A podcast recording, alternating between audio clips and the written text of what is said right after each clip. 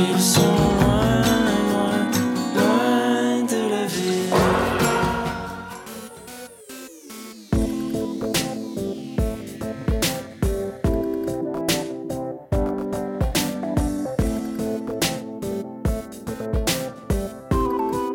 CIBL 105 Montréal. CIBEL, 40 años en el corazón de la cultura. On sait pas si euh, le générique, je vais meubler. C'est bon, il est là. C'est un ring, le théâtre. C'est un ring poétique. C'est des choses qui se produisent dans les rues, dans ces, dans ces périodes où les gens ont besoin de se rassembler. C'est vrai que sur la scène, on ose dire des choses qu'on n'oserait on n'oserait pas dehors. Quand on est dans la révolte, on est obligé de dire les choses malgré Essentiellement pour dire les fragilités. Et pour prendre soin des fragilités, pour... euh, pour être dans un vrai rapport avec le public. Et c'est pour ça que pour moi, ça reste l'endroit de la vérité. Et on doit s'organiser et on veut créer autre chose et on doit comme euh, insuffler la possibilité de nouvelles images, de, de nouvelles visions, de profitons d'en être là pour cette fois ne plus nous laisser avoir.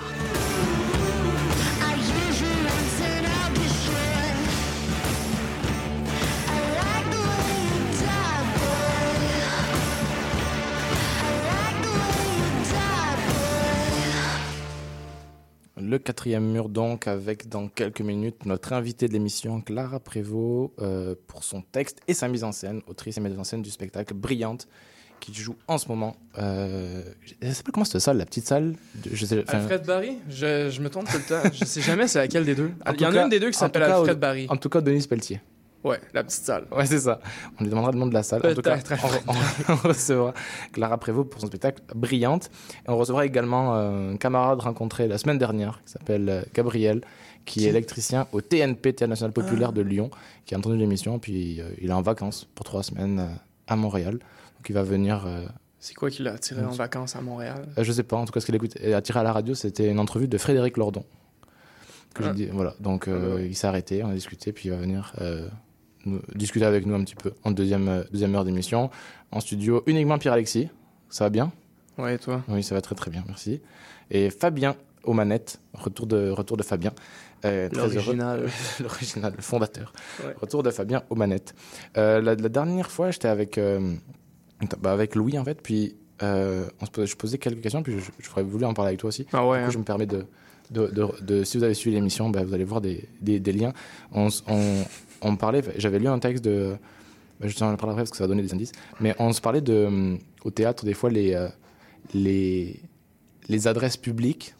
En fait, on disait au début, euh, est-ce que quand tu te- quand es sur scène, toi en tant qu'acteur, est-ce que tu te sens, euh, ça peut être les deux, est-ce que tu te sens la personne la plus euh, vulnérable ou la plus forte de la salle en tant qu'interprète? Euh, La question de base, c'était est-ce ouais. que, le, est-ce que quand tu es sur scène, tu te sens la, la personne visée, la personne la plus fragile possiblement, ou alors la personne qui a justement en pouvoir l'histoire qu'elle va raconter, donc la personne la plus puissante, entre guillemets. Hmm. Il a répondu quoi, Louis? Euh, ben, on, a fait, on a fait des réponses de euh, euh, tantôt l'un, tantôt l'autre, euh, plutôt euh, vul- vulnérables. Ok. Puis toi, tu te sens comment? Parce Ben, que moi, toi, je suis pas pas acteur. acteur, mais. Donc, c'est pour ça que moi, je suis pas tellement ça acteur. t'arrive quand même souvent, tu sais. Ben, D'avoir à être un pas, peu le présentateur, narrateur de. Ouais, ouais, non, tout à fait. ou. euh, ouais. Mais tu, tu vas, euh, donc je vais répondre. Ouais, je vais répondre Parfait, éventuellement, parfait. ouais, ouais. éventuellement. Moi aussi, je vais répondre éventuellement. On va voir comment je file. Euh, je sais pas, je trouve que c'est des- c'est c'est une bonne question de. C'est mais c'est toujours ce rapport-là au public. Est-ce que. Parce que. On lui, on, on lui doit quelque chose quand même, puisqu'il vient nous écouter, donc tu te sens quand même fébrile, puis en même temps, c'est toi qui as le pouvoir de l'histoire, donc il y a Mhm. un truc un peu vertigineux de Ouais. je vous raconte ce que je veux. Ouais. Et en même temps, tour à tour, le public devient spectateur ou juge aussi un petit peu? Ouais. C'est c'est pas vrai qu'il n'y a pas ce rapport-là un peu de. de Ouais, ouais, ouais. de, de, de petites batailles de tu- tu- il vient pour nous euh, pour nous observer pour- pas pour nous juger mais mais presque ouais Ouais, je t'avais dit ça à un euh, je sais plus c'était par rapport à quoi, mais justement au théâtre, que j'ai l'impression que c'était constamment comme un... Bonjour Clara. Euh, comme un, un avocat au tribunal, puis que le public, ultimement, c'est le juge. Ouais c'est ça Puis euh, c'est sûr qu'il y a un... Je sais pas, pour répondre à ta question, j'ai l'impression qu'il y, a un- il y a un sentiment de liberté qui est hyper fort. On pourrait associer ça à... Mhm. C'est ça, se sentir fort, mais c'est pas Ouais, vraiment... J'ai pas l'impression que c'est quand même approprié. Je sais pas pourquoi. Genre, le sentiment de liberté, ultimement, il c'est ça. Il est très, très, très présent, mais je je sais pas si j'irais, genre, je suis la personne la plus puissante dans la pièce à cause de ça. Mais il y a ce sentiment-là. Puis en même temps, ben, dans cette liberté-là, on dirait que je me. Tu, tu te sens justement libre d'être le plus vulnérable. Donc Ouais. le plus faible. Ben, faible avec tu un petit F, là. Pour dire que t'es faible parce que t'es vulnérable. Mais bon, tu non, non, mais euh, ouais, moi je trouve qu'il y a ce, ce va-et-vient là. Puis on, on parlait justement de. Ça déboulait sur la seconde idée. C'est au théâtre, des fois, on va, on va euh, singer l'apostrophe public. On va essayer de, de faire semblant qu'on s'adresse à lui. Puis Ouais. la, la vraie adresse publique, elle est, elle est rare et elle est vraiment difficile, je trouve, Ouais. tu sais, de, quand il peut vraiment répondre et puis euh, tu pars sur. Ouais, Il ouais. y a beaucoup ce jeu-là. Enfin, c'est, c'est très. euh, c'est très canonique, peut-être, c'est l'apostrophe ou la- l'aparté. c'est on, fait- on fait semblant de, de parler, Ouais, ouais, mais ouais, on n'attend pas vraiment une vraie On fait réponse. semblant, on pose une question, mais on espère Mais vraiment on que espère personne que on espère que que- personne va répondre. puis- Que si la personne elle répond, elle répond une phrase, mais que c'est tout, quoi, parce qu'on a un show à finir. c'est ça, c'est ça. Donc, c- ce lien-là, il est, il est assez euh, particulier. Ouais. Mais c'est ça, je te dirais ça. Mais en même temps, c'est le but ultime, hein, parce que c'est pas toujours, euh, toujours le cas. C'est une recherche constamment. hein. Mhm. Fait que euh, c'est vulnérabilisant dans tous les cas. Fait c'est ça. Dans cette liberté-là, je dirais que la vulnérabilité, c'est elle qui euh, prend le plus de place. Puis, justement, ça. Que ça- l'espèce de je suis Dieu. Non, non, non, complètement. mais et ça, ça m'a amené justement à un texte, un extrait d'un texte de Christian Lapointe qui euh, petit guide de Oui, la partition à l'usage oui, de oui, oui. qu'on ne voit pas. Ok, ouais, ouais. Et justement, qui, qui renversait ça, puis je l'ai- on on l'avait lu la semaine dernière, mais justement, il, il dit, il commence, à- vous êtes venus ici, vous êtes venus pour nous écouter et nous regarder, euh, vous nous regardez, nous, apparemment, là, dans l'arène, dans la fosse au lion, etc. Mhm. Puis, euh, au fur et à mesure, il, il- il déconstruit un petit peu ça. Il dit même inconsciemment, vous attendez ce moment impatient, euh, comme nous sommes vivants devant vous, devant vous etc., etc. Et, et il dit, il, se peut, il, il ne peut en être autrement. Si vous savez regarder très précisément, vous remarquerez que ce n'est pas euh, vous, mais c'est- nous qui vous regardons. Mhm. C'est nous qui vous regardons, qui au besoin, nous vous prenons en défaut. C'est vous qui êtes dans la fosse au lion. Nous vous écoutons, nous écoutez. Et lorsque nous attendons votre oreille faillir, nous faisons tout ce qui est en notre pouvoir pour vous obliger à la rétablir. Dans tout ce que nous disons, il n'est question que de vous. Vous êtes le seul sujet de nos travaux. Comment ne pas vous regarder? Nous sommes ici, nous sommes venus ici pour vous écouter et vous regarder. Sachez-le, à l'inverse que ce que vous croyez, c'est nous qui vous regardons dans la fosse au lion. J'aimais bien ce rapport-là qui Bah, renverse un peu le, aussi le, le, le, ouais, Le rapport de pouvoir. Ouais, ouais, exactement. Mais c'est drôle parce que tu m'as. Dès que tu m'as posé la question, j'avais pensé à Christian Lapointe, puis je pensais que tu allais dire cette quote-là que je vais te dire. Puis je pense que ça vient de lui. C'est pour ça qu'on m'a fait penser à lui. Bref. C'est qu'il disait que quand il est sur scène, il prend, ou quand il monte un show, il, prend, il pense toujours à, à la fois dans la salle, à la fois le bourreau et la victime sont là. Ouais. C'est comme ça qu'il l'approche. Mais je suis pas sûr si c'est lui, mais il me semble que c'était lui qui avait dit ça. Bref. Mais non, mais je trouve aussi intéressant Voilà. ce, ce- ce truc-là pour. euh, c'est pas- pour prendre en défaut quelqu'un, mais c'est mais c'est vrai que on, on- les, les, les, les, les récits théoriques du théâtre ne tarissent pas de dire justement le public actif, le spectateur, la spectatrice qui prennent part au spectacle, mais Mhm. tout ça, ça reste de la théorie. Comment on fait pour l'activer vraiment euh, C'est pas vrai qu'on se sent vraiment acteur et actrice en tant que spectateur, spectatrice. C'est compliqué cette position-là. Et c'est vrai que ce renversement-là de dire non, mais dans la salle, vous êtes aussi. On vous regarde aussi. Ouais. Euh, croyez pas que on sait, on sait pas que vous êtes là et puis vous respirez aussi Ouais, puis vous jouez euh, aussi à être là. Comme euh, c'est outrage au public. Peter Hanke, ouais. Ouais. Donc il j'aime bien ce retournement là, ce petit affront de dire euh, soyez pas tranquille, on, on vous regarde et puis Ben, on vient vous voir vivre. Je pense dans tous les cas, on, en- on en parle souvent puis moi ensemble, mais du fait que je pense que les gens doivent euh, ultimement avoir peur quand ils vont au théâtre. Ouais, c'est ça.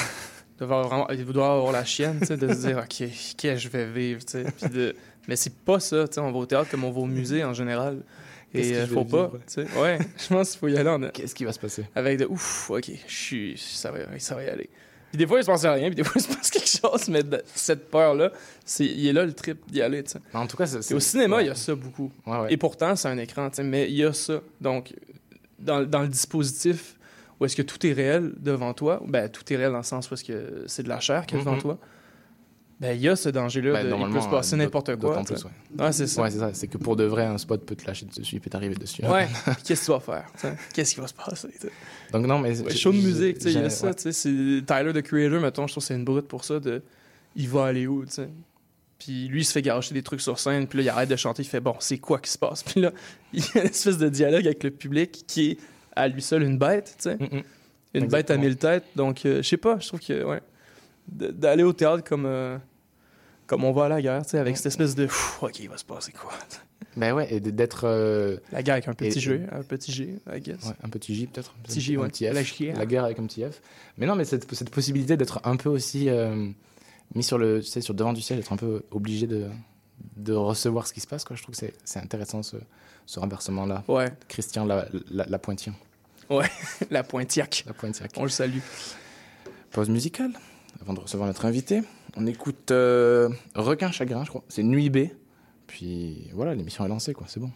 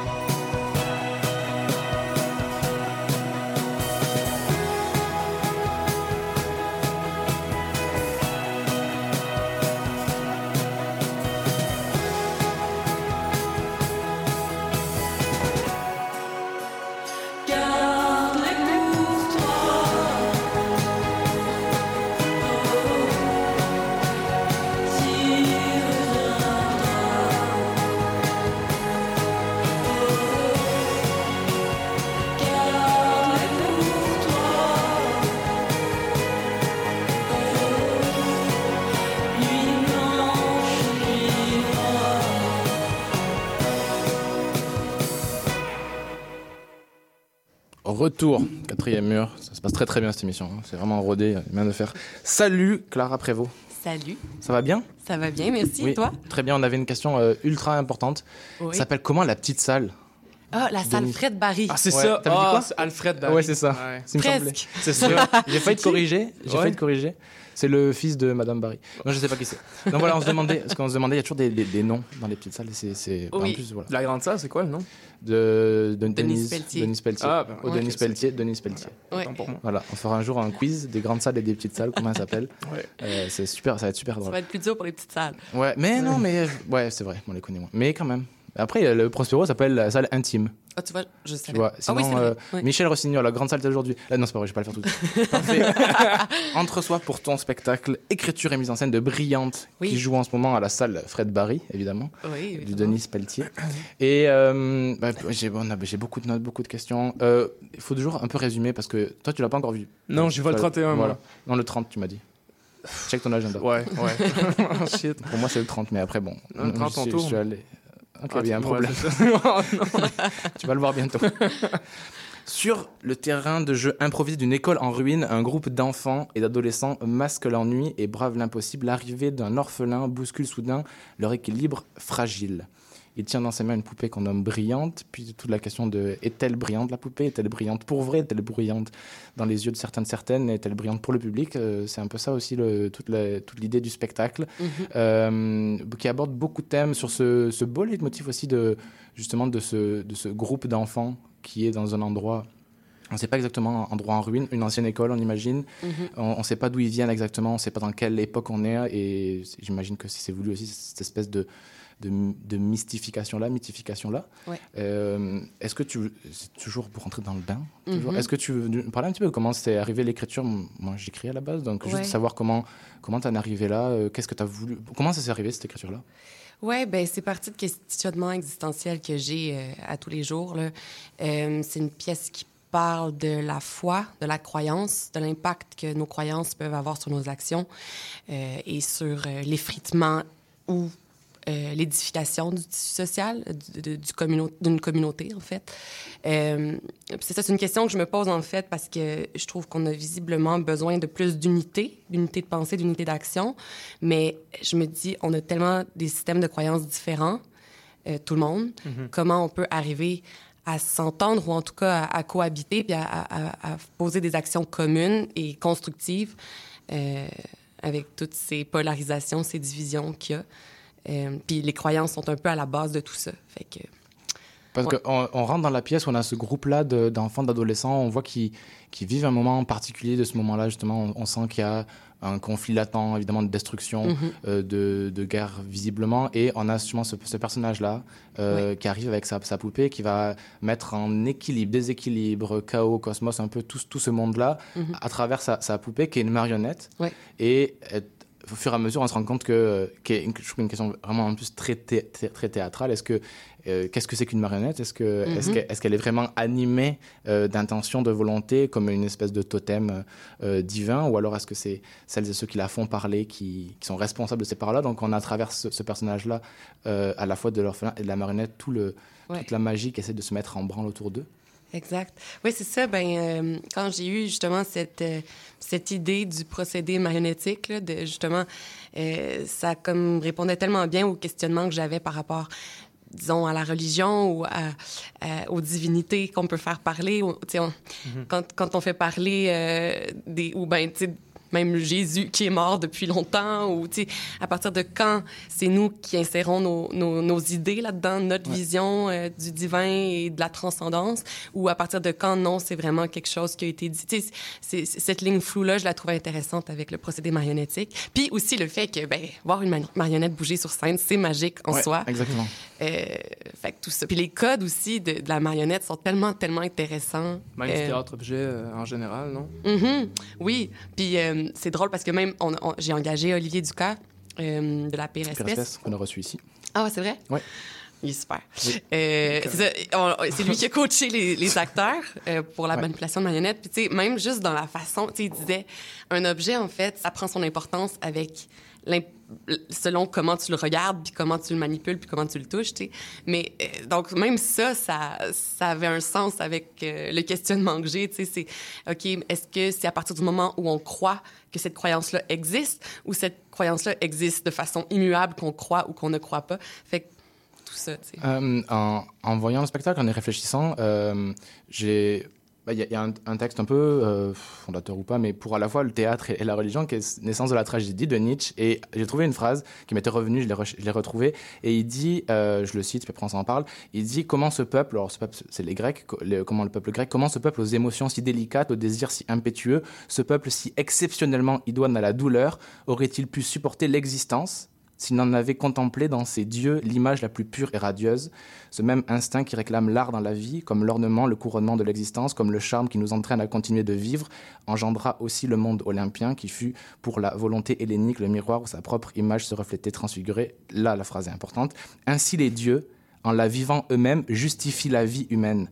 Unique, théodicée, satisfaisante, dit-il. Et je me demandais, est-ce que tu penses aussi que ça raconte ça dans ta pièce, que c'est la magie finalement qui rend la vie supportable? Ben, c'est-à-dire, j'essaie de pas prendre position dans la pièce, mais ce qui est certain, c'est que j'avais lu, euh, moi, euh, euh, Les animaux dénaturés de Vercors. Je sais pas si vous savez c'est quoi. C'est c'est dans le fond là, très rapidement, c'est euh, il il trouve euh, une espèce entre le singe et l'homme. Puis là, faut qu'il tranche si c'est des humains ou des animaux. Et là, ils font venir euh, dans un tribunal toutes sortes de spécialistes, des, des religieux, des scientifiques, puis ils essaient de trancher qu'est-ce qui distingue réellement l'homme de l'animal. Puis euh, à la fin du livre, spoiler, c'est euh, surtout la capacité d'abstraction en fait qu'on a les humains Ouais, ouais. Et, et la capacité de concevoir la transcendance, la recherche de transcendance. Fait que euh, je pense que c'est comme dans notre nature, c'est intrinsèque, ce désir-là, ce besoin de croire, puis cette... euh, oui, fait que je me dis, des fois, c'est pas pour rien, sans rentrer dans mon système de croyance personnelle, c'est sûr que je me dis, c'est particulier quand même que ce soit dans notre nature, puis que ce soit comme inhérent à tous les humains, puis que c'est c'est ce qui nous distingue des autres formes de vie. Fait que oui, je pense que d'une certaine façon, euh, le sens à la vie, donner un sens à sa vie, c'est c'est très important. Mais après, il y a des pièges aussi à, à ça. Même, même justement, puis je trouve que c'est très. C'est aussi.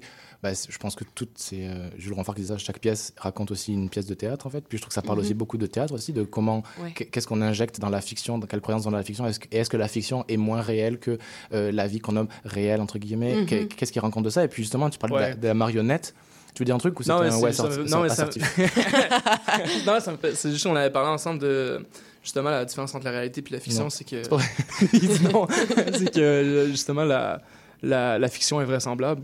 Ouais. Ah ouais. Mais, mais c'est mais c'est aussi, c'est c'est la question aussi, c'est est-ce que, euh, est-ce que euh, un, euh, un personnage qui existait, est-ce que Napoléon aujourd'hui, il est plus euh, vrai que Ulysse? Dans Mhm. nos mémoires, il a un peu ce statut-là de, euh, Ouais. de fantôme. Ouais, Et ouais, ouais, je, je c'est suis pas, intéressant. je, je, je, je comprends bien ce que qu'il y en a un qui a existé pour vrai, mais en même temps, Oui. qu'est-ce que ça veut dire Il y a exister quand même vrai? ce truc-là, tu sais, avec, les, euh, tu sais, tout avec la, la, la mythologie grecque versus, euh, tu sais, avec les... Médée est aussi mythique qu'Euripide.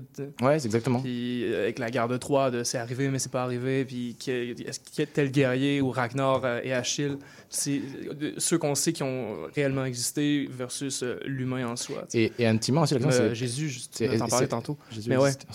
mais euh, après, est-ce qu'on s'en fout aussi? C'est ça aussi la question. C'est peut-être qu'à un moment donné, la, la fiction, elle a le droit d'avoir aussi son, sa légitimité. Mhm. Et tu parlais de la marionnette, puis je trouve que justement, on voit sur scène un jeu de marionnette qui est en train de s'opérer, Mhm.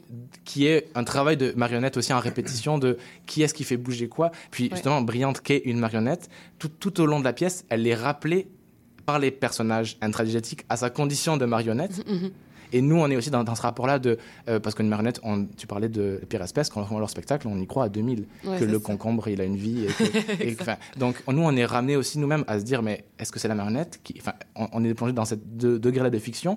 Et euh, justement, euh, ce que je me disais, c'est que euh, par rapport à, à ta pièce, on bascule, on navigue en fait entre euh, ce que produit cette marionnette, des enthousiasmes forts et aussi euh, des ambiguïtés par la suite de ce qu'elle peut produire ou pas. Mhm. Et je trouve qu'il y a aussi cette métaphore-là du théâtre et de la fiction. Ça peut à la fois construire et complètement déstructurer. C'est toujours difficile parce que je veux pas trop dire de la pièce non plus, parce que Mhm. les gens ils veulent les voir. Mais Ouais. on navigue entre des enthousiasmes que crée cette marionnette-là et que le théâtre rend possible, Ouais. et des déceptions aussi. Est-ce que tu penses que, lourde question, est-ce que tu penses que le théâtre a aussi ce pouvoir-là à la fois de rassembler et de détruire? Est-ce que s'il a l'un, il a l'autre Ben oui, oui, je pense que oui. Je pense que l'art est un outil puissant, dans le sens que ça. euh, tu sais, on le voit, je veux dire, ce qui est véhiculé dans les médias ou culturellement, mettons, au sujet de l'amour, par exemple, ou au sujet.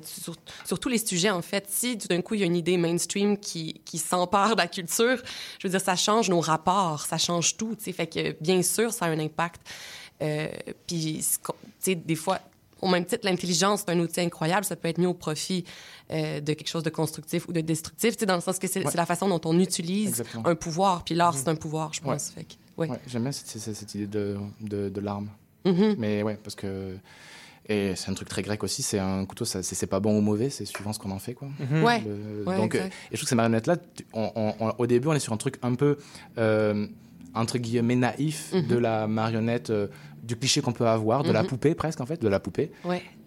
Et plus ça avance, et même surtout dans, dans la dernière image, euh, c'est assez vertigineux aussi. On se demande de.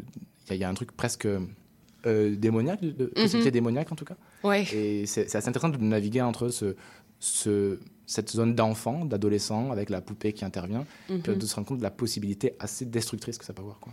Mhm.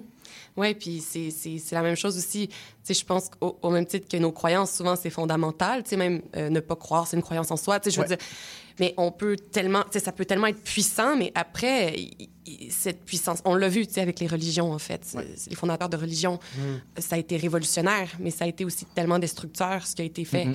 Aussi, euh, comment ça a été récupéré euh, par le clergé, par les gens au pouvoir. Tu sais, je veux dire, ça a été... Fait que c'est comme, on dirait que c'est une réflexion aussi sur, sur le, le, le cœur de la croyance, mais aussi ce qu'on fait de nos croyances. Puis c'est c'est vrai que tu parlais de Jésus, on en fait des petites poupées maintenant de Jésus, et puis on Mhm. ne sait pas de quelle sensation animée ou pas. ouais. Mais ouais. Non, il y a, mais il y a à la fois l'antéchrist, diabolique, et le truc qui rassure. en églises. Ben, tu dans le show, justement. Ouais, vas-y, non, on a il une faut- pub, hein? ouais. Ok, bon, on parlera de Jésus après exactement, la pause. On parlera de Jésus. Ouais. Euh, musique. Après, on a, on a, un- Je une plus longue plage après. Ok, parfait. 25 minutes. C'est euh, Dounia, première fois ici. Dounia avant-garde.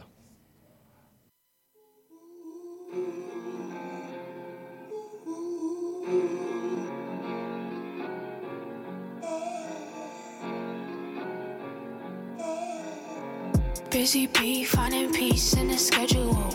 Silly goose saying me, you can't ridicule. Trying to act like you patch, but you regular. Still attached on my eyes, can't get rid of you. Love struck, boy, up, and I guess you just mad, huh? Shorty pressed, he ain't feeling her. Too bad, so sad, what's that got to do with me?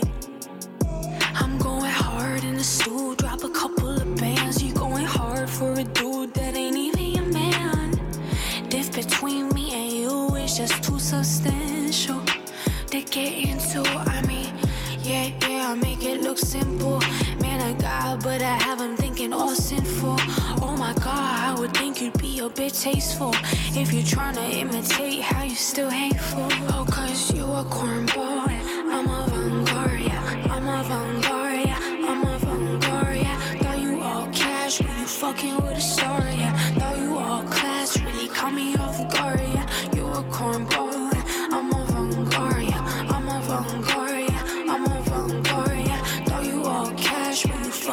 sorry.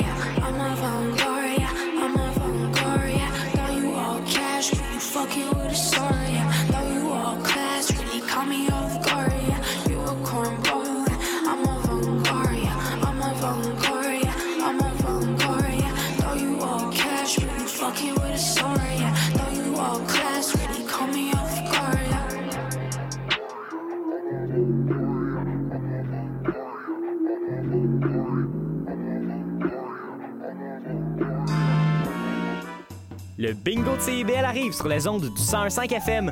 Courez la chance de gagner 2500 dollars en prix. Procurez-vous une carte de bingo dans un commerce inscrit sur notre site web et branchez-vous sur le 101.5 FM. Pour connaître le point de vente le plus près de chez vous, consultez le CIBL1015.com. On joue au bingo de CIBL tous les dimanches dès 16h.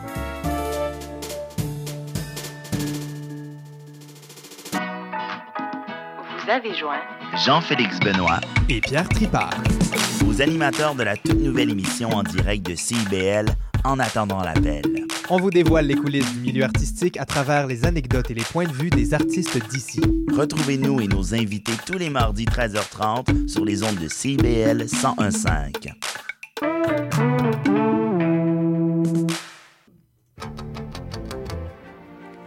Néo-Québec tous les dimanches de 13 à 15h sur CIBL 101.5. Entrevue, chronique, débat, musique. Néo-Québec, le regard québécois sur l'actualité locale, nationale et internationale. Dimanche 13h-15h sur CIBL 101.5. Animé et réalisé par votre serviteur Cyril Equala.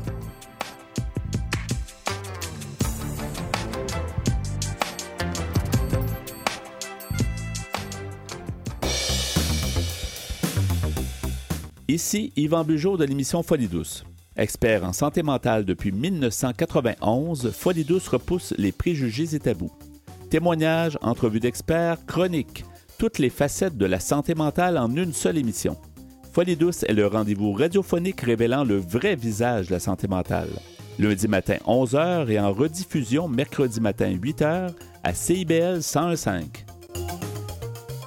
CIBL. Retour en onde. Rebonjour. Rebonjour. Bon, Jésus. Non, Jésus. Ah, c'est fini. Ok. Non, c'est pas vrai. Toujours avec. Il faut, il faut dire les informations parce que des fois, les gens, ils prennent l'émission en cours. Ils viennent d'embarquer dans l'auto. Nous, on pense qu'ils nous radio. écoutent deux heures. Ouais. Et ce qu'il faudrait faire. Ouais. Et rattra- rattraper après un balado. Ouais. Des fois, ils découvrent. Parce que nous, c'est important. Qui, qui est qui? Ouais. Ils se disent Qu'est-ce qui se passe? Ouais, parce que c'est important, Clara, parce que c'est un débat qu'on. Ben, Faut pas dire- un débat, mais. c'est bon, important. Clara Prévost, metteuse en Clara scène. Prévost, metteuse- en scène, actrice, euh, réalisatrice, monteuse et euh, Vas-y, je t'écoute, autrice. je t'écoute. Ben, nous, c'est c'est une émission de radio qu'on fait. C'est pas un podcast. C'est un truc qu'on a. Parce que moi, j'ai dit, ouais, parce que moi, j'ai souvent dit, bon, pourquoi on continue de faire ça? Tout Ouais. le monde a un podcast depuis la pandémie, alors que nous, ça datait depuis. Ouais, on s'est battu. Ouais. J'ai pleuré. j'ai perdu. Puis, euh, c'est ça. Nous, c'est une émission de radio. Alors, les gens arrivent n'a dans l'auto, ils peuvent y avoir accès après sur Balado ou sur Spotify. Euh, c'est ça. C'est Oui. pas un podcast. Non, rien à voir. Voilà. Alors, Ça a absolument rien à voir. donc, on est deux pas médiums différents. C'est ça. Ça, on peut dire, bien- re- bienvenue, re- C'est une belle- bon retour à l'émission. belle mise au point. Ouais. On parle toujours de Brillante, ton spectacle, qui continue jusqu'à quelle date J'aurais 4 dit- février. 4 février. Oui. Reste du temps quand même. Oui, quand Il même. reste du temps.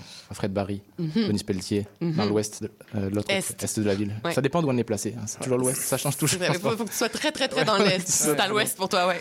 Donc justement, ouais, euh, on, on parlait justement d'une pièce qui interroge aussi le. Qu'est-ce que ça veut dire croire aussi Euh, Et est-ce qu'on peut croire à croire? Est-ce qu'on peut vouloir y croire? Et euh, justement, dans, dans ta pièce, il y y a- il y a beaucoup de personnages. Et euh, il y a un, personnage qui, au début, s'inst- pour, en tout cas pour le public, nous s'installe un peu comme la, un peu la leader du groupe ou la, la, la figure un peu maternelle du groupe, qui est Lola. Et je trouve qu'il y a un, un- je ne veux pas trop trop en dire non plus, mais quand même, il faut avancer. Il y a un bouleversement pour ce personnage. Euh, ce bouleversement se traduit par d'abord la crédulité. Euh, et on se pose aussi la question, à un moment donné, est-ce que Brillante est magique ou non? Est-ce que cette poupée-là est magique ou non? Mais surtout, son bouleversement se traduit, je trouve, dans le ressentiment envers euh, l'autre figure un peu, euh, un peu euh, leader du groupe, qui est Léopold, quand en fait, sans rien dire de la pièce évidemment, quand Lola, après avoir cru croire, ne croit plus. Et c'est ça son bouleversement. Et dans la pièce, elle dit, elle lui reproche, tu m'as fait douter. Tu m'as ébranlé dans ma crédulité. Et est-ce que ce doute, justement, le, et c'est ce, doute, le doute que Brillante ait pu être magique, on Mhm. ne s'en sait pas, qui crée la rupture. Et euh, je voulais, euh, est-ce que, est-ce, est-ce que, est-ce que euh, on en veut à l'autre d'avoir pu nous faire bouger nous-mêmes? C'est un peu ça aussi. Mhm. Elle, elle, elle en veut pas tellement de, c'est pas tellement sur l'objet, c'est elle, elle en veut à l'autre d'avoir pu la bouger à ce point-là. Est-ce que Mhm. c'est, c'est ça aussi? Oui, ben, je, je- Ça très fort ce moment. Oui, ben je pense que souvent, tu sais, dans des conversations que j'ai sur la croyance avec euh, des gens, euh, quand les gens croient ne pas croire, parce que je- euh, souvent il y a ce désir-là, en fait, il y a une peine là-dedans aussi de faire. C'est pas que je, je voudrais pas, en fait, j'aimerais pouvoir croire que Mhm. que- qu'il y a quelque chose après, que pouvoir croire justement à une dimension spirituelle, en- au fait que, que l'humain, par exemple, est plus que, que, que de la chair, puis tout ça, mais j'y arrive pas et tout simplement, je trouve pas que ça a de sens. Tu sais, des fois, c'est ça aussi. Donc, je pense que pour... euh, c'est très rare, en fait, que j'ai parlé avec, à des gens qui sont comme « Ah, moi, je suis super content de ne pas croire en quelque chose d'autre. Dans le sens que souvent, c'est comme j'aimerais ça, tu sais, mais je pense Mhm. vraiment de toute mon intelligence et de mes, mes cellules que non, tu sais. Ouais, ouais, ouais. Fait que on dirait que c'est cette idée-là, puis de dire, OK, ça, dans la vie de tous les jours, c'est quelque chose, mais ça doit être d'autant plus dur quand justement un être cher meurt. Les parents de là, c'est pas un punch, on le sait dès le début, sont morts euh, récemment. Fait qu'elle est en requestionnement, en souffrance extrême. Puis elle essaie justement de pas s'illusionner avec quoi que ce soit, puis de juste d'accepter la réalité pour ce qu'elle est. Puis là, il y a Léopold qui, qui, justement, qui, avec Brillante, fait naître l'espoir chez tout le groupe. Puis là, quand elle se retrouve seule, elle avec Brillante, puis qu'elle elle essaie d'avoir accès justement à une transcendance, ça arrive pas. Donc, elle est forcée de dire, ben, OK, ben, alors, tu sais, j- j'y crois pas, mais j'aurais, je réalise que j'aurais tellement aimé ça y croire, puis ça fait juste faire plus mal, tu sais. Puis, ouais, puis ça, et puis c'est qu'un- ça, ça questionne beaucoup le, les, les intermédiaires de la croyance, parce que finalement, euh, euh, bah, j'ai j'ai une question là-dessus aussi sur le précisément sur le, le rôle diététique de, de la poupée, mais ça interroge beaucoup les, les, les, les, les prêtres un peu de, de la poupée, celles qui font parler. Puis Mhm. je lisais des, euh, c'est des, des textes critiques de- d'Edouard Bond, des commentaires sur ses pièces de guerre. Mhm. Puis à un moment donné, il dit euh, le rôle des prêtres est d'être la proie d'illusions à un point tel qu'elles en deviennent vraies, c'est-à-dire qu'elles guident les actions humaines et lorsque cela n'est pas possible, alors ils mentent. Et je trouve que Léopold joue beaucoup ce rôle du prêtre en proie Oui. aux illusions. Lola joue l'athée radical, en Mhm. tout cas pendant le- le- les trois quarts de la pièce. Oui. Et à ce moment, Léopold prend un peu le rôle d'autorité contre l'autorité entre guillemets naturelle de, de Lola, qui avait l'air pour nous en tout cas public Ouais. naturel. Et Lola, elle, s'appuie sur une forme, on pourrait dire matérialiste, alors que Léopold s'appuie sur la fiction. Exact. Même s'il en est, je pense pas qu'il en soit dupe, en tout cas il vacille là-dedans. Mhm. Et Lola ne propose, elle, rien de nouveau de peur que ce soit pire Ouais. que ce qui est déjà, alors que Léopold s'aventure à l'invention au risque de perdre, et Ouais. notamment l'espoir. Et comment tu, je me dis comment tu juges ces positions, juge, c'est un gros mot, mais co- comment tu, tu travailles, c'est- parce qu'il y a deux positions radicales et les deux Mhm. s'entendent aussi. On, on a aussi d'empathie pour Lola, même si on peut, on peut la Mhm. trouver, euh, on peut facilement la trouver euh, réactionnaire et chiante. Je trouve qu'on a beaucoup de- d'empathie aussi pour elle. Mhm. C'est c'est vrai que cette aventure-là démente de croire et risque de tomber le plus haut est assez vertigineuse.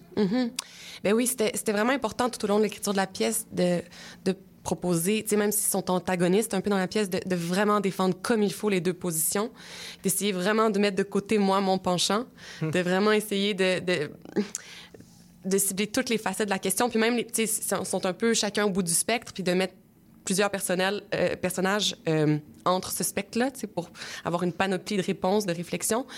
Euh, puis je pense aussi, tu sais, que euh, il y a deux lectures à cette pièce-là. C'est soit que, comme c'est un conte, la magie existe vraiment, pour de vrai, que Dimitri est vraiment le porteur de cette magie-là et qui se promène de village en village, puis que son, son message est reçu ou non, tel que la religion nous le dit, tel que tout ça. Ou soit que non, c'est un enfant qui a besoin de s'accrocher à quelque chose pour poursuivre sa vie. C'est un orphelin, c'est la guerre. Il s'accroche à sa poupée qui appartenait à sa mère, à sa grand-mère, l'héritage familial. Et euh, il dit qu'elle est magique. Et là, Léopold saute sur l'occasion pour faire on va construire quelque chose, que ce soit vrai ou non. On a besoin d'espoir. Let's go. Et Lola qui fait ouais, attention, il y a des pièges à ça. Fait que c'est- c'est- c'est- il y a deux lectures de la pièce possible, puis je me suis assurée que les deux lectures soient encore possibles à la fin de la pièce. Mais je suis, je suis d'accord avec ça, sauf qu'à un moment donné, je me suis posé la question justement parce que est-ce que c'est important pour toi de trancher ou pas? Puis je, je comprends que non, et puis je, je le Mhm. comprends fondamentalement. Mais justement, ce qui est. Et je, je pense pas que ce soit un, problème ou une aporie, au contraire, mais à un moment donné, euh, ce, ce personnage de Dimitri avec sa poupée brillante, Mhm. il y a le. Est-ce qu'elle brille ou pas? Puis à un moment donné, sur scène, le public, 100% du public voit quelque chose Ouais. briller. En tout cas, il y a des, il y a des Mhm. effets de lumière, quelqu'un qui appuie sur un bouton. En tout cas, ou alors la magie sympa, mais en tout cas, à un moment donné, 100% du public, ou alors il y a un truc qui s'est passé, mais tout le monde voit quelque chose briller. Ouais.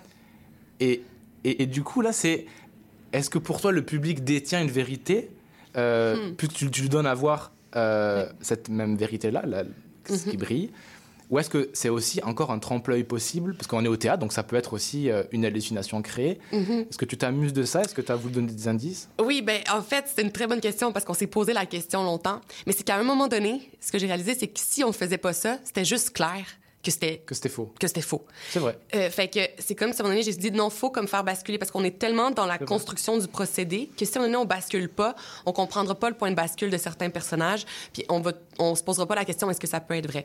Donc à ce moment-là, oui, on a fait let's go, mais je pense encore que on essaie, en tout cas, j'ai essayé de créer un état d'esprit aussi au moment où ça arrive, où on sort un peu d'une convention, on va dans quelque chose d'un peu plus chorégraphique puis d'un peu plus euh, puis oui, on voit ça briller, mais ça, c'est de l'ordre d'un moment. Puis c'est drôle parce qu'il y a des spectateurs même qui, qui ont pas vu, qui regardaient les Ah gens ouais. danser.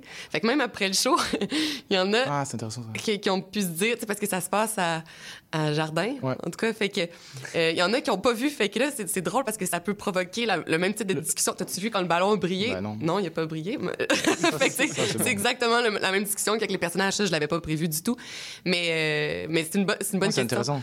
Il faudrait Ouais. faire briller un soir sur deux pour créer le. oui, c'est ça, exact. Je te jure que ça. Tu regarderas Jardin ce soir-là, tu vas voir, c'est incroyable. Ça. Non, mais c'est intéressant parce que après on est aussi au théâtre, c'est-à-dire que on a aussi de, du son extra diégétique, enfin qui arrive, donc on est on est aussi Ouais. pris dans ça, mais ça nous pose la question aussi nous-mêmes de, euh, euh, ben, c'est ça, dans quel degré de réalité on veut être, et puis on est, on est au courant qu'il y a des signifiants au théâtre et que c'est pas forcément la vérité vraie, mais ça pose cette question-là. Mais c'est ça, puis après, il y, a- il y a ça, ce moment-là, il brille, mais après, quand justement, au moment où Lola interroge la poupée, elle, elle s'illumine pas. Fait qu'il y a comme. Oui, tout à fait. on essaie de défendre à, à différents moments un ou l'autre, là, tu sais. Ouais. Ouais. Mais c'est- bah, moi, ce que, ce que ça a fait aussi, c'est c'est- la question de. euh, juste- justement, moi, je trouve qu'à ce moment-là où. euh, lorsque tu crées un effet scénique où clairement, euh, moi, en tant que public, je vois quelque chose.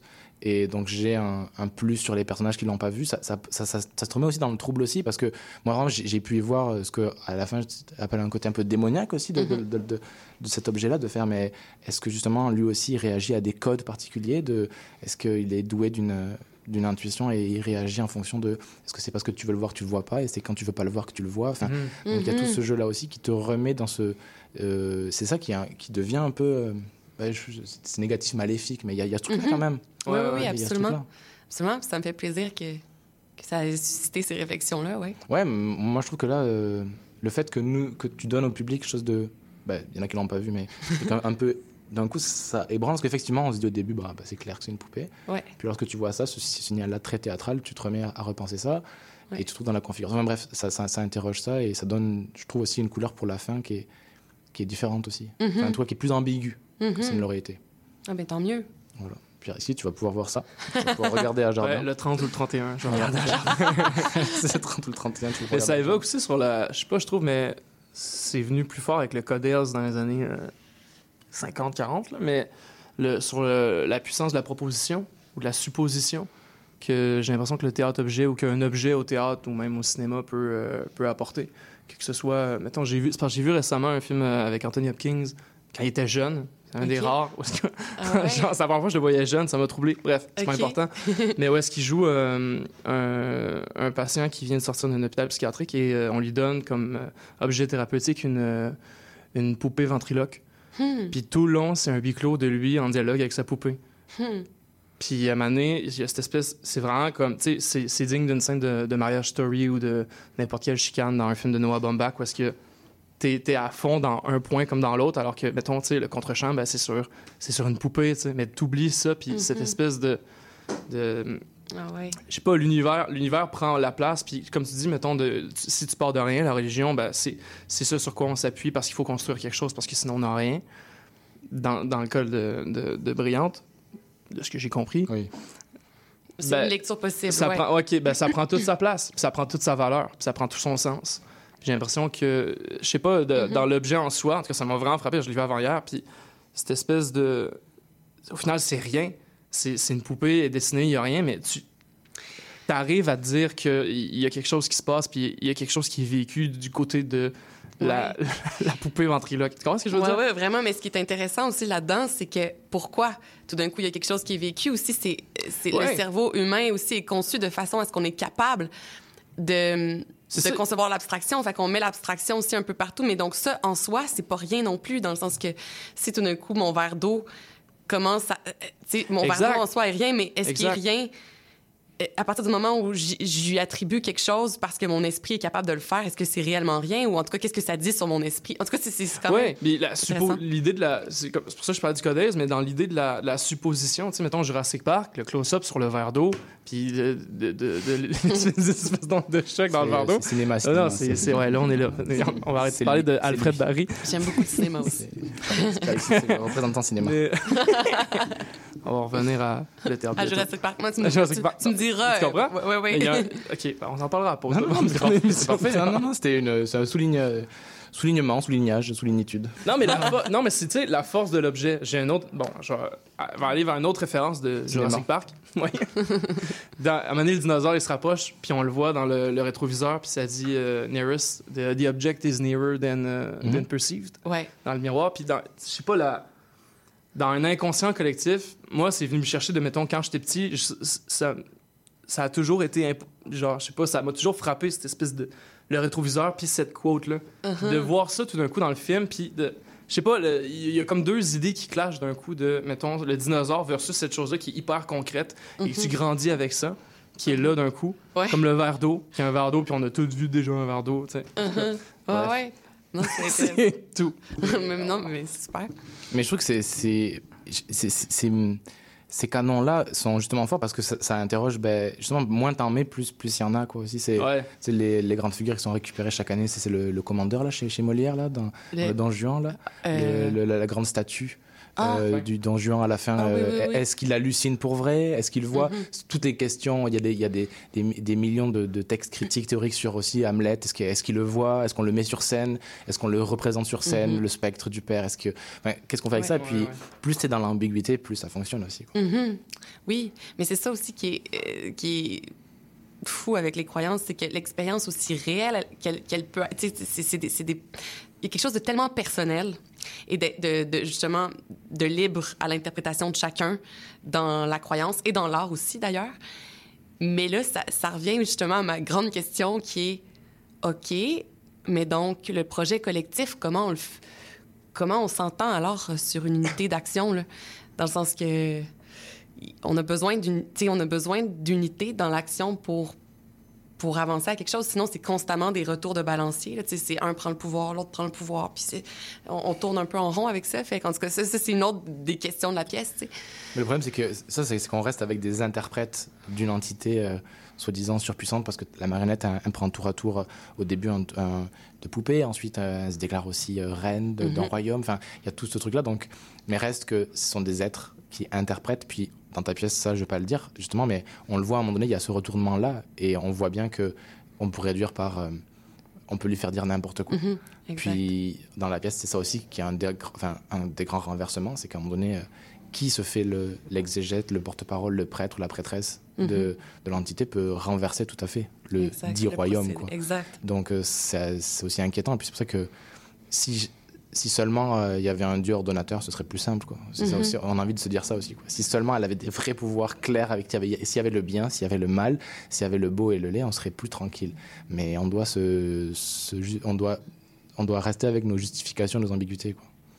Oui, l'ambiguïté est importante, je pense. euh, en tout cas, dans, ouais, dans, dans la livraison d'une œuvre artistique, en tout cas, je pense que c'est très important. Ouais, tu- dans, dans le programme, tu parlais de ça aussi, de la Ouais. différence entre ce que tu, ce que tu nommais les, ce que tu nommais comme différence entre les, les, les hypothèses scientifiques et les hypothèses artistiques, où les hypothèses artistiques avaient leur beauté dans justement l'ambiguïté qu'elles qu'elles proposaient. Oui, c'est ça. C'est comme si des fois, on a, on a tendance à associer euh, objectivité avec quelque chose de vrai, euh, quelque chose de précis et clair avec quelque chose de, de, de vrai.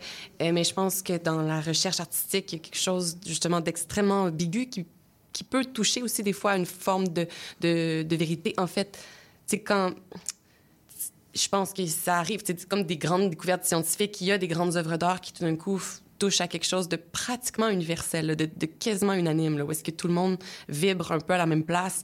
Ou, euh, puis ça, je pense que c'est une découverte sur, euh, sur une, forme de vérité, quoi, dans le sens que même si on peut, même si cette vérité-là, tu sais, on évolue quand même dans quelque chose présentement, là, on fait, on appartient à quelque chose, à une réalité avec un grand R dont on fait partie.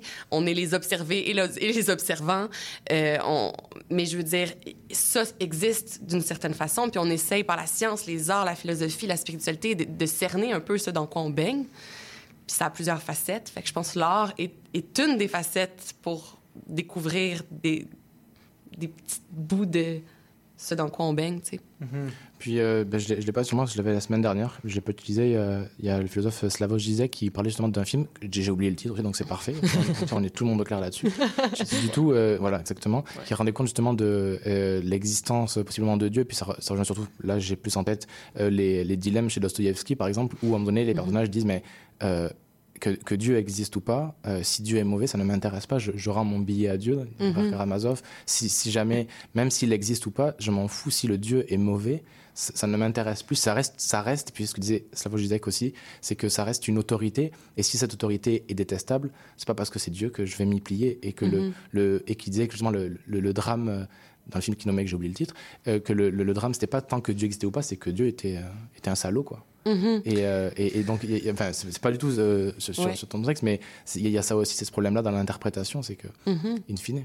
Puis, euh, ben, il ne reste pas beaucoup de temps, mais je- parce que c'est aussi, je voulais arriver aussi là-dessus, parce que c'est quand même aussi une pièce qui, qui met en scène des personnages qui sont des, des jeunes personnages, des enfants, des adolescents. Mhm. Et. et, je trouve qu'eux aussi ils sont dans ambiguïté là de ce qu'on appelle des enfants, Euh, parce qu'à la fois ce sont des personnages qui s'ennuient, Mhm. euh, qui essayent de se distraire mais qui s'ennuient, ce qui à la fois je trouve complètement l'enfance et à la fois ce qui est aussi opposé à ce qu'on peut penser de l'enfance, qu'on s'ennuie jamais. Donc il y a cette ambiguïté-là aussi de l'enfance. Est-ce que, Ouais. pourtant, quand tu t'ennuies beaucoup quand tu es enfant, mais tu inventes des choses. Bon, il y a cette ambiguïté-là.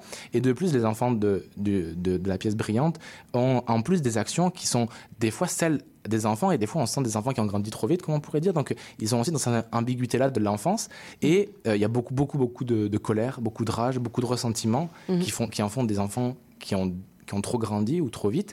Et moi, je voulais, pour, finir aussi, de, euh, en, quoi ton groupe-là de, de personnages, ils expriment une part d'enfance ou que- qu'est-ce que, est-ce que ça rejoint de, des concepts de l'enfance que tu as voulu aller complètement ailleurs? Qu'est-ce qu'ils expriment pour toi de l'enfance ou expriment pas de l'enfance? Mhm.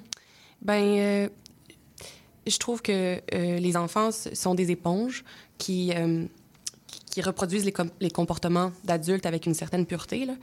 Puis on dirait que euh, on a plus tendance à avoir de l'empathie pour les enfants que pour les adultes, des fois. Fait que je trouvais que pour réfléchir justement à, des phénomènes de société, c'était intéressant de passer par un groupe d'enfants. Fait que moi, ce que ça amène surtout, c'est peut-être euh, la pureté puis la, malléabilité encore qui est encore possible. Ils ont encore l'avenir devant eux, bien que y a, plus, de par le contexte flou, mais quand même euh, terriblement triste, qui est instauré dans la pièce. Il a, pas, ils n'ont pas beaucoup de portes de sortie. Fait qu'on voit tout ce désir-là. Je pense qu'ils ont, ils ils un, ils ont un désir de vivre, un, un- un trop plein de vie, mais qui savent pas comment canaliser. Il y a rien à faire, sont, sont déjà désillusionnés. Donc, ce que l'enfance amène, je trouve, c'est euh, un plus gros clash, parce que voir des enfants justement euh, baigner dans l'ennui à ce point-là, puis, puis euh, exprimer de la colère à ce point-là, ça parle de quelque chose de- d'encore plus troublant que si c'était des adultes. Fait que l'enfance Ouais, je comprends. permet ça, Ouais, c'est vrai. je trouve. Puis aussi, ben, de, de rentrer dans le jeu pleinement, puis dans la magie, puis dans... Absolument. Pierre-Alexis, tu as une minute pour poser une question. Oh. Ah non, je, voulais, je voulais revenir à ma question de pendant qu'on était dans la pause publicitaire. Ben, Jurassic Park. Ouais, c'est ça. oh merde. oh fuck. T'as une minute. Euh, euh, mais je me demandais parce que toi, bon, t'es comédienne et euh, moi j'ai vu ton, comme je te disais, ton court métrage l'un l'autre, Mhm. euh, qui est disponible aussi sur, euh, tu disais. UniTV. UniTV. et moi je l'ai vu sur plein écran pendant qu'il était un, Mhm. 24 heures gratuit, je crois. Ouais. Bref. Puis, je veux dire, je vais voir Brillante bientôt et clairement, je trouve que tu as, une vision. Je me demandais, toi, maintenant, vu que c'était ta première mise en scène, puis bon, in fine aussi avec ton, ton rapport avec la réalisation, comment t'approchais aussi, vu que tu es comédienne, la, à la fois l'orchestration de j'ai. c'est- bon, En gros guillemets, ceci est mon œuvre et ceci est ce que j'ai imaginé, ceci est ma vision, parce que tu en as une, Mhm. clairement, je trouve, versus je crois qu'à un certain point, il faut, euh, en tant qu'acteur, je crois que c'est important de se tasser du chemin de, Mhm. de l'œuvre, se pousser, puis la laisser d'elle-même prendre euh, les rênes, on dirait. Des fois, j'ai l'impression qu'à un moment donné, le personnage aussi, ou même dans l'écriture, il y a quelque chose qui se passe qui fait que c'est plus tout à fait toi qui es en contrôle. Puis Il y a Mhm. quelque chose qui, qui prend forme, puis ça va vers une direction que tu n'attendais pas, mais qui est tout aussi belle, même des fois plus. Mhm. Je me demandais justement, dans ta première mise en scène et dans ta première réalisation, comment tu approchais ça avec tes acteurs? Ouais. Parce que dans l'un l'autre, tu n'as que deux acteurs. Ouais. Pour T'as que... répondre. Ouais, ouais. Fabien touche à rien. Non, non, ouais. T'as que deux acteurs dans, dans l'un l'autre. C'est presque un huis clos. Ouais. Euh, alors que, je veux dire, je sais pas, quand- il y en a combien Il y en a dans, huit. dans Brillante? Il y en a huit. Huit. De- D'âges différents. T'en as un qui est neuroatypique. Mhm. Comment t'as approché ça, ouais? Ben alors, rapidement, là, c'est- Ouais. tout, est une une- question de... de- de- Moi, je- Ouais. le casting, c'est vraiment 50% de la job, selon moi, de bien distribuer les rôles. Fait que moi, la recherche est hyper importante. Ça nous a pris un an, Alice Moreau et moi, à trouver euh, ce casting-là. Ensuite, ben, euh, le mélange, justement, de donner confiance. On dirait que c'est beaucoup donner la confiance, donner la liberté de proposer, parce qu'un acteur sans confiance, c'est pas bon. Puis ensuite, ben, je pense que c'est la précision aussi. Je pense que je suis assez précise, mais il faut encore que j'apprenne à pas dire 10 mots, là, dans le sens que je suis plus du genre à parler beaucoup, beaucoup, Ouais. beaucoup. Comme là, les questions, oui. Ouais. Mais là, tu sais, de plus en plus, je, je vais travailler à, à choisir un mot, mais je pense que ça fonctionne quand même. J'arrive quand même à voir ce que je veux, mais je pense que je, je vais pouvoir simplifier avec le temps. Ça, c'est- ma réponse très, très, très rapide. C'est parfait. Merci beaucoup. Cue de- musique, Fabien. On rappelle Brillante, donc, au Denis Pelletier, à la salle Fred Barry jusqu'au 4 février. Oui, merci. Bah, merci à toi, merci beaucoup d'avoir été avec nous. Merci Clara. Prévost, merci beaucoup. Au plaisir. Et oui, bah, exactement. Et on écoute les Libanais Mashrou et Leila avec Ashabi.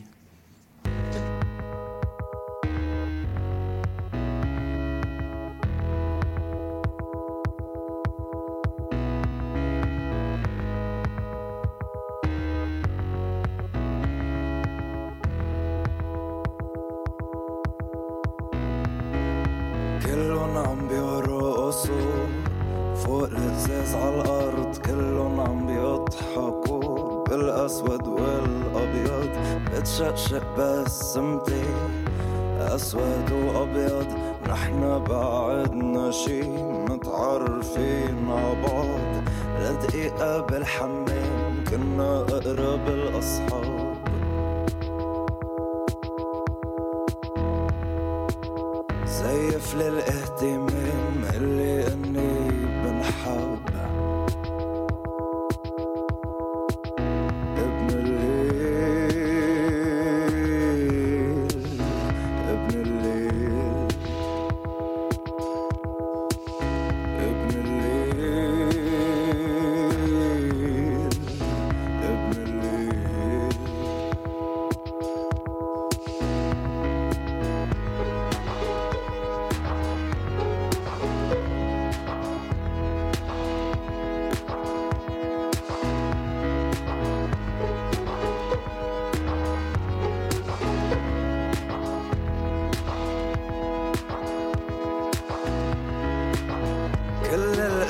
تسعة للخمسة عم نموت. نصيني حالي بدي أكون مثل بيروت. شو حلو الليلة كل شي منتمنى موجود. وبتزي نفسي بس لبرر الوجود.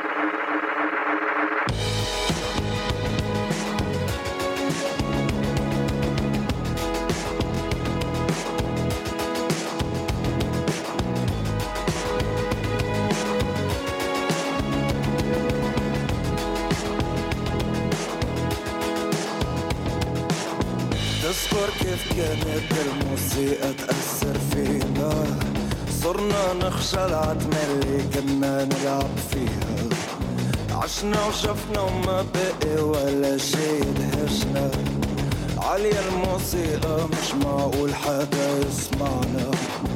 ولعت امبارح حاسس حالي شوي تعبان. كالنيدي من عم بغرق بعدني عطشان. دعسي عالشمال وعاليمين حط دعستين لا مش عم ببكي دمعت من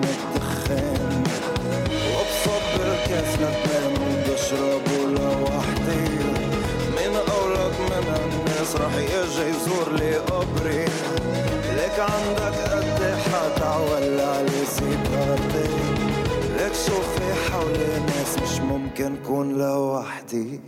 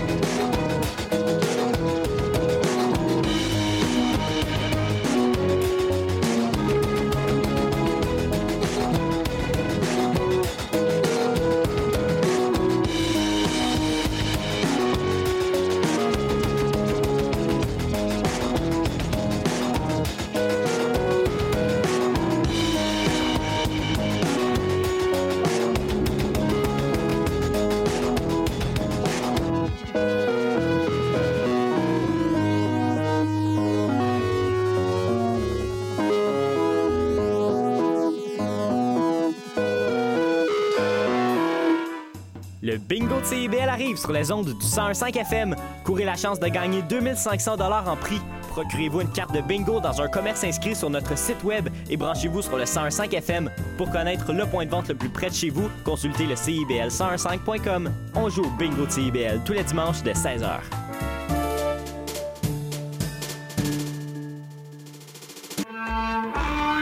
Excusez-la, c'est votre rendez-vous hebdomadaire dédié à la musique, la chanson, la danse traditionnelle québécoise. Accompagné de Marc Belgique les dimanches 18h, en rediffusion les mercredis 11h sur les ondes de CIBL 101.5.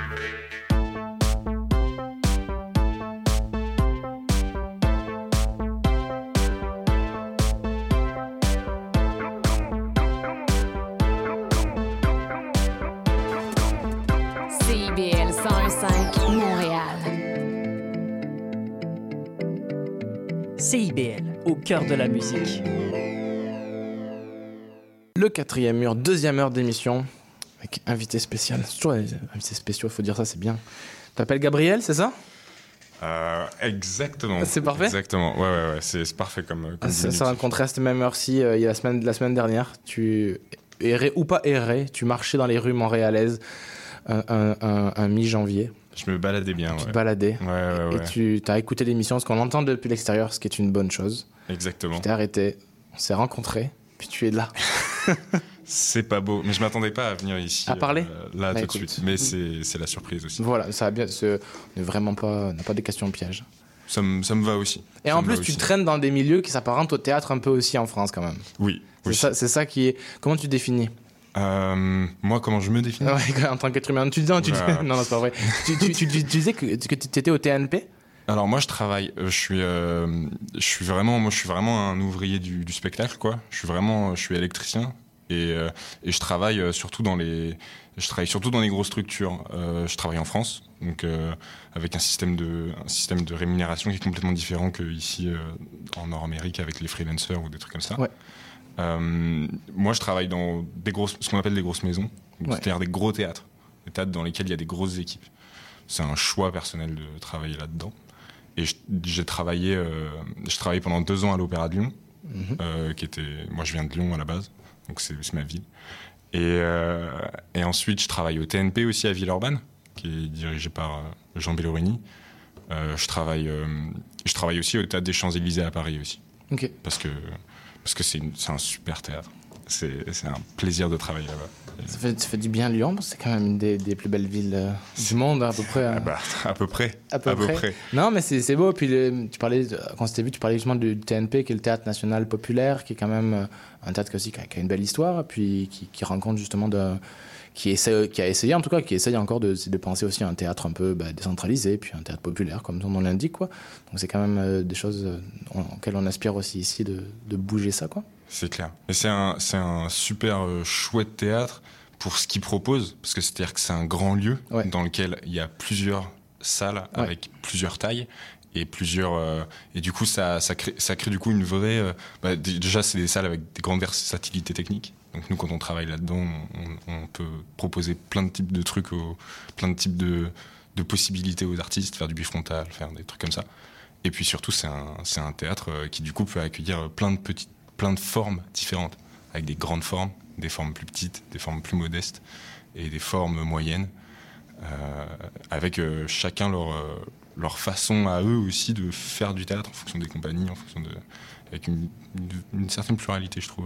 Non, co- complètement. bah, J'ai quitté Lyon pour venir à Montréal il y a maintenant 6 ans quand même, mais je me, je me souviens que c'est quand même des, des lieux très intéressants. euh, artistiquement, c'est quand même chouette comme lieu. Il y a une grande diversité. euh, Ouais, ouais, vraiment. euh, mais même dans Lyon, il y a aussi plein Mhm. d'endroits où on peut trouver différentes formes de différentes formes culturelles, Ouais. euh, différentes formes de spectacles vivants en fait, parce que c'est moi c'est de là, c'est dans cette industrie là que je travaille en fait. Et, euh, et on trouve vraiment avec plein de différents divers types de salles, dans différents types, avec différents types de réseaux aussi de, de créateurs créatrices, euh, qui fait que du coup c'est un lieu où on peut évoluer euh, plutôt plutôt confortablement. Ouais, c'est vrai. En fonction de, aussi en fonction des obédiences esthétiques. Si on, après moi je suis un ouvrier donc euh, Bah, voilà, je viens, je roule mes câbles, tu vois.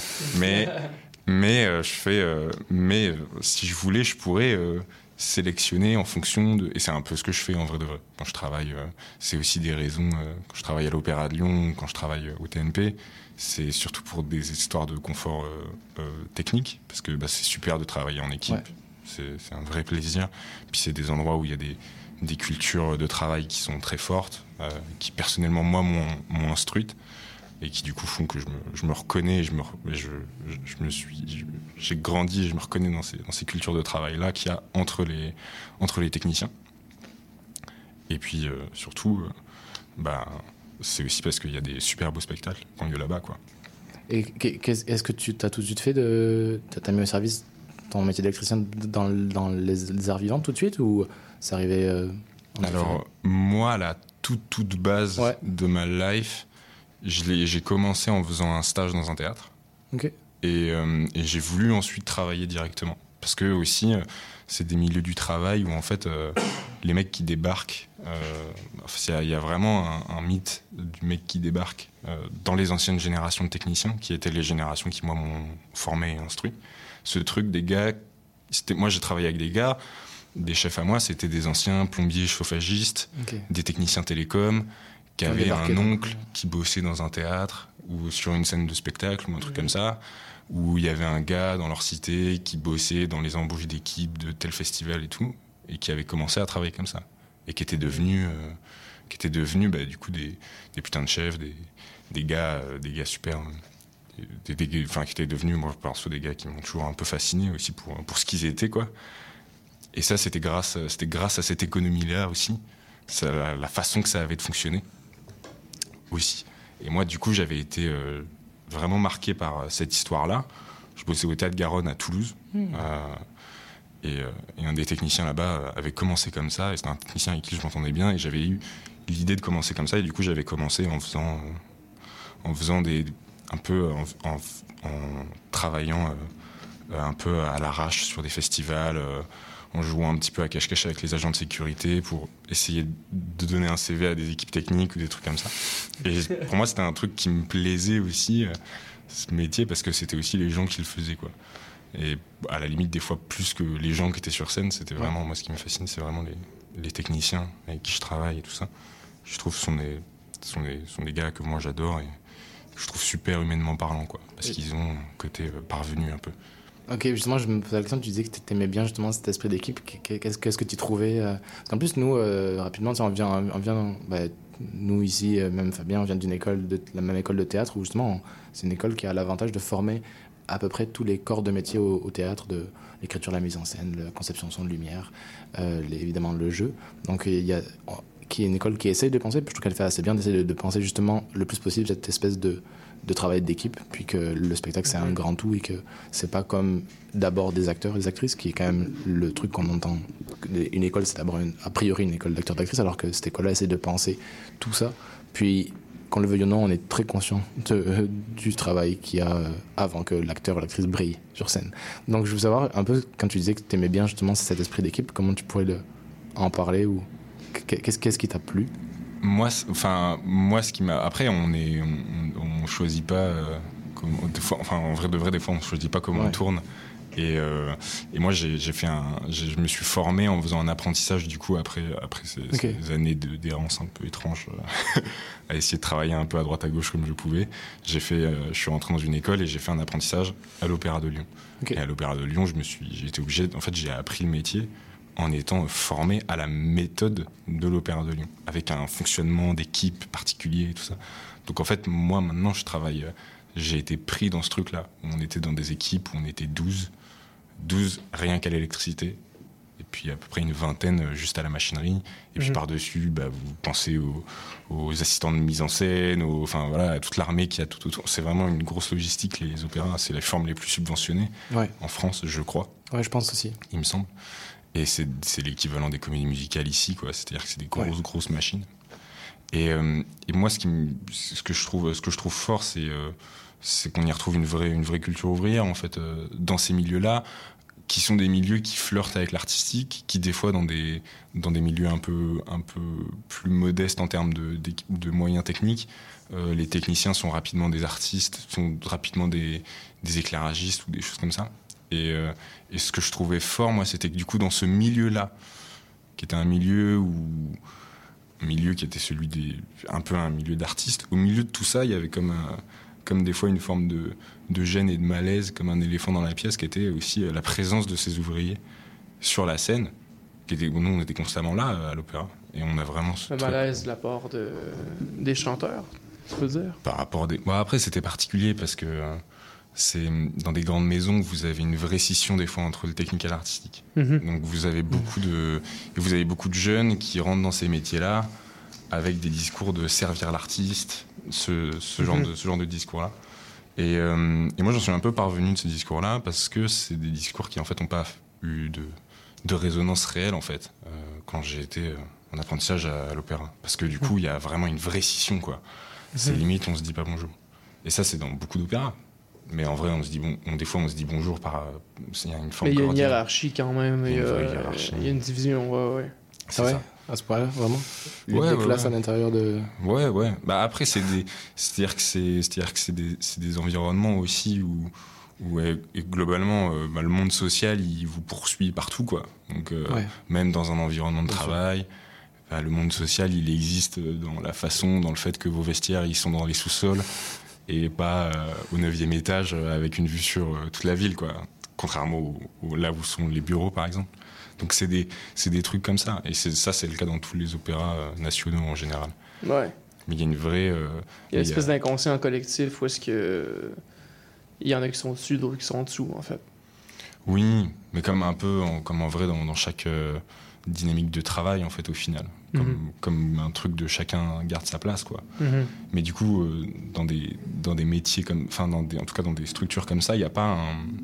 On a un rapport qui est passionné au travail, mais qui est un peu moins passionné dans la dimension euh, artistique. Mhm. C'est-à-dire que on est beaucoup plus euh, euh, passionné pour des idées de solidarité vraiment que de pour parce qu'on fait notre travail pour éviter que d'autres personnes aient à le faire. Ce qu'on fait là maintenant, on le fait pour que d'autres personnes aient, aient pas à le faire. Ouais. Ou alors on travaille. Et c'est aussi cette culture-là avec une vision assez traditionnelle du travail, du travail bien fait, et tout ça. Mm. Et encore, ça c'est sur le papier aussi parce qu'après, bon, il y a aussi, il y a toujours des, il y a aussi des trucs où bah voilà, des fois on, on est des êtres humains et euh, il y a ce côté où on peut pas non plus être tout le temps parfait. Et je trouve ça intéressant que plusieurs, fois tu t'as nommé euh, en d'ouvrier. Puis je trouve que c'est bon, c'est un débat, mais je trouve que nous on gagnerait aussi à, à se renommer un peu parce que artiste, ça a l'air un peu évanescent ce truc-là. Puis je pense qu'on aurait, enfin moi, ce dont j'ai l'impression, puis ce qui me manquerait, c'est de se constituer nous aussi. En, euh, on met les, mots qu'on veut, euh, front, guilde. euh, équipe, j'en sais rien, mais je trouve que cette, espèce d'évanescence du terme artiste, alors que c'est auto-entrepreneur en fait, c'est une espèce de truc fleur de lance du néolibéralisme, alors qu'on gagnerait, je trouve, à se, à se reconstituer aussi peut-être comme euh, ouvriers du théâtre aussi, nous, euh, nous c'est-à-dire bah, à égalité, ce que- qui font les spectacles, on gagnerait aussi en puissance de politique, quoi. Puis je trouve que, je sais pas si c'est un gros mot ou pas, mais c'est un... Bah, on n'a pas beaucoup parlé, mais j'ai l'impression qu'on gagnerait vraiment à se constituer. Je vais pas dire en classe, peut-être pas, mais en tout cas. Parce que euh, ici, euh, on a l'air d'être. euh, On, on va mettre des mots comme la, la famille du théâtre, mais c'est pas très opérant. Ouais. Puis une famille, c'est jamais trop good Et vibe, une, pour une de famille, tu la choisis pas. ça hein. C'est très rare que ça se passe très bien. Puis il y a des non-dits, puis Ouais, c'est ça. puis il y a beaucoup Des de- incestes, voilà, euh. des questions d'héritage. Ouais. non, mais, mais, mais pour de vrai, je pense que on, on gagnerait vraiment à, à, à retrouver ces mots-là. Et, et surtout, c'est c'est pas juste pour inventer des mots, c'est pour. euh, surtout que les mots définissent notre condition, en fait, aussi. Et on, on voit aussi de, de classe sociale, Ouais, on voit aussi que les artistes font partie, de, si on prend la moyenne, la médiane, d'une classe très pauvre. Euh, même, même ici, évidemment, il y a toujours pareil, il y a, il y a des très riches, mais on, ga- on gagnerait aussi à se rappeler comme ça. Donc, je trouve ça. Puis bon, bon, tu viens de France aussi, donc euh, c'est des termes. Mais aussi, ça redémocratiserait aussi euh, le. Sûrement. Ce que ça veut dire qu'être artiste. Complètement. Parce que pour beaucoup, ça peut aussi, euh, je me dis en dehors de Montréal, ça peut vite avoir l'air d'être euh, un BS de luxe en fait. PS, c'est euh, Cassos. Ok. Ouais, Traduction Ah live. Il y a des trucs que tu peux avoir entendu. Oui. si tu sors et que tu vas euh, à, des- à certains endroits, ben, c'est des trucs. Puis ça, ça gagnerait à être distribué, à être euh, démocratisé comme terme de ce que, ce que veut dire être artiste. Et que ça va de pair avec euh, un travail ouvrier. Un travail de. Même parfois de, de, de limite bureaucrate, administratif. Ben ouais, puis- en demande de ouais, subvention, en euh, dépôt de projet, en pitch, en tout cas. Puis nous, on, fait beaucoup, on fait aussi, ben, on fait beaucoup euh, de spectacles aussi euh, in- dans des tiers lieux, puis où on va créer le truc de A à Z. Et puis on voit bien que les préoccupations de base, euh, c'est pas tout à fait, tout à fait euh, sur quelle intonation mettre telle phrase. Ça, on le travaille évidemment, mais c'est aussi de comment gérer l'espace, comment s'installer. Et puis donc c'est des trucs extrêmement pratiques à, gérer. Et puis on a besoin de cette science-là, sinon on n'existe pas quoi. Oui, puis je pense qu'il y a toujours un truc aussi où quand je vois les, quand je vois les, les mises en scène euh, de, théâtre comme moi je vois personnellement en France euh, sur lesquelles je travaille, parce qu'on on, on passe toujours un peu la tête et tout ça. euh, quand on, quand on travaille, euh, moi je fais souvent des gardes en plateau, donc en gros on garde le plateau pendant que la représentation a lieu ou des choses comme ça. On voit bien aussi qu'il y a toujours un espèce de truc aussi où, il y a une forme d'équilibrisme, en tout cas dans le théâtre, où il n'y a pas trop de technique. Enfin, il faut qu'il y ait une forme de technophilie de, de, de la machine du théâtre, le théâtre en tant que machine. Donc avoir une place à de la machinerie, avoir une place à de la lumière ou des trucs comme ça, cette science-là un peu technique, et aussi en même temps essayer de laisser de la place à du jeu, parce que souvent l'un a tendance à bouffer sur l'autre en termes de, spectacle et tout ça. Et donc j'ai l'impression qu'on on est souvent sur des trucs comme ça, où on alterne entre des, dans les formes et dans les écritures, euh, enfin, enfin dans, les, dans les mises en scène de théâtre récentes que je vois, c'est souvent ça, c'est souvent des scènes de technique, des scènes de jeu, vraiment où vraiment là le plateau se fige et ce ne- ce n'est que pour le jeu des comédiens quoi. Et on a des espèces de, on a des espèces de trucs comme ça où on alterne. Et après, des fois, quand on fait que de la technique, ben, ça, s'appelle faire de l'opéra. Parce que même la musique est technique et voilà. Et, les enjeux de, pouvoir se taper dessus entre euh, les metteurs en scène, euh, les chefs d'orchestre et tout ça. Et, après, des fois, on fait aussi du théâtre. euh, je sais que je bosse avec des compagnies qui font des théâtres aussi beaucoup plus directs, sans aucune technique. Et là, du coup, on est vraiment sur euh, du jeu, du jeu, du jeu pur et dur. quoi. Et là, et là aussi, c'est une autre, c'est une autre science. Quoi. Mais c'est un truc que j'observe, c'est toujours cette espèce de, de deux pas en fait, entre à la fois la technique et à la fois euh, la technique en fait du jeu. En fait, on va dire euh, la technique du jeu et la technique du euh, euh, euh, euh, du lieu en ouais. fait, Mhm. je pense, ou de l'espace plutôt. Ouais, l'espace marche mieux. Mais c'est un truc qui me, enfin, c'est un- voilà, je le regarde et je me dis ah, c'est même dans la façon dont sont faits les textes et tout ça, je- enfin dans la façon dont sont mis en scène les, les textes et tout ça, je me dis. euh, Je pense que c'est un, peu trop euh, compartimenté ou fait de manière un peu trop euh, euh, non poreuse. Ah, ça pourrait. Ça- on pourrait, ça on dire, ça comme ça, mais en vrai de vrai, je sais pas si c'est trop ou moins. Mais mais c'est un, c'est un- c'est un truc vraiment que j'observe. Euh, et je vois pas ça comme un truc euh, particulièrement mal. C'est juste une histoire Mhm, d'équilibre en fait, entre des moments où Ouais, il y a une forte technique et, il y a- et je enfin, je- mais ça me, ça me, ça me questionne des fois. Ça peut être vite euh, paniquant aussi la technique. Euh, Ça t'en souviens, euh, le spectacle qu'on avait fait en 2020, euh, le théorème d'Euclide? Euh, on te- Tu devais tirer.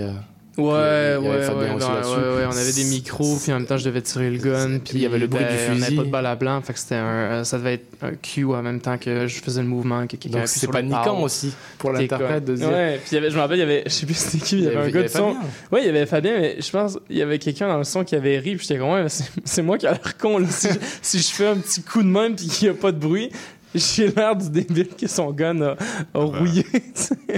Non, mais c'est. Ouais. Donc, tu sais, t'es censé chuchoter, puis le micro est pas allumé, t'es comme, ouais, ok, mais c'est c'est toi qui prends tout, là, pendant que t'es en avant. Donc, il ce rapport-là, même- ouais. mais en même temps, c'est c'est ces moments-là. Ça fait partie du truc, tu sais. C'est ces moments-là de magie aussi que, que perso, en tant que, en tant que technicien aussi, on adore. Parce que Eh quand oui. on fait des précipités, quand, quand on doit être calé sur la technique, quand en fait la technique, euh, la technique doit être calée sur la technique des acteurs ou des artistes. Ouais, c'est ouais. c'est ça aussi qui est Bien sûr. vraiment qui est vibrant quoi quand on le fait. Enfin nous de notre point de vue de technicien quoi. Ouais, mais c'est là que ça prend tout son sens, on dirait. de...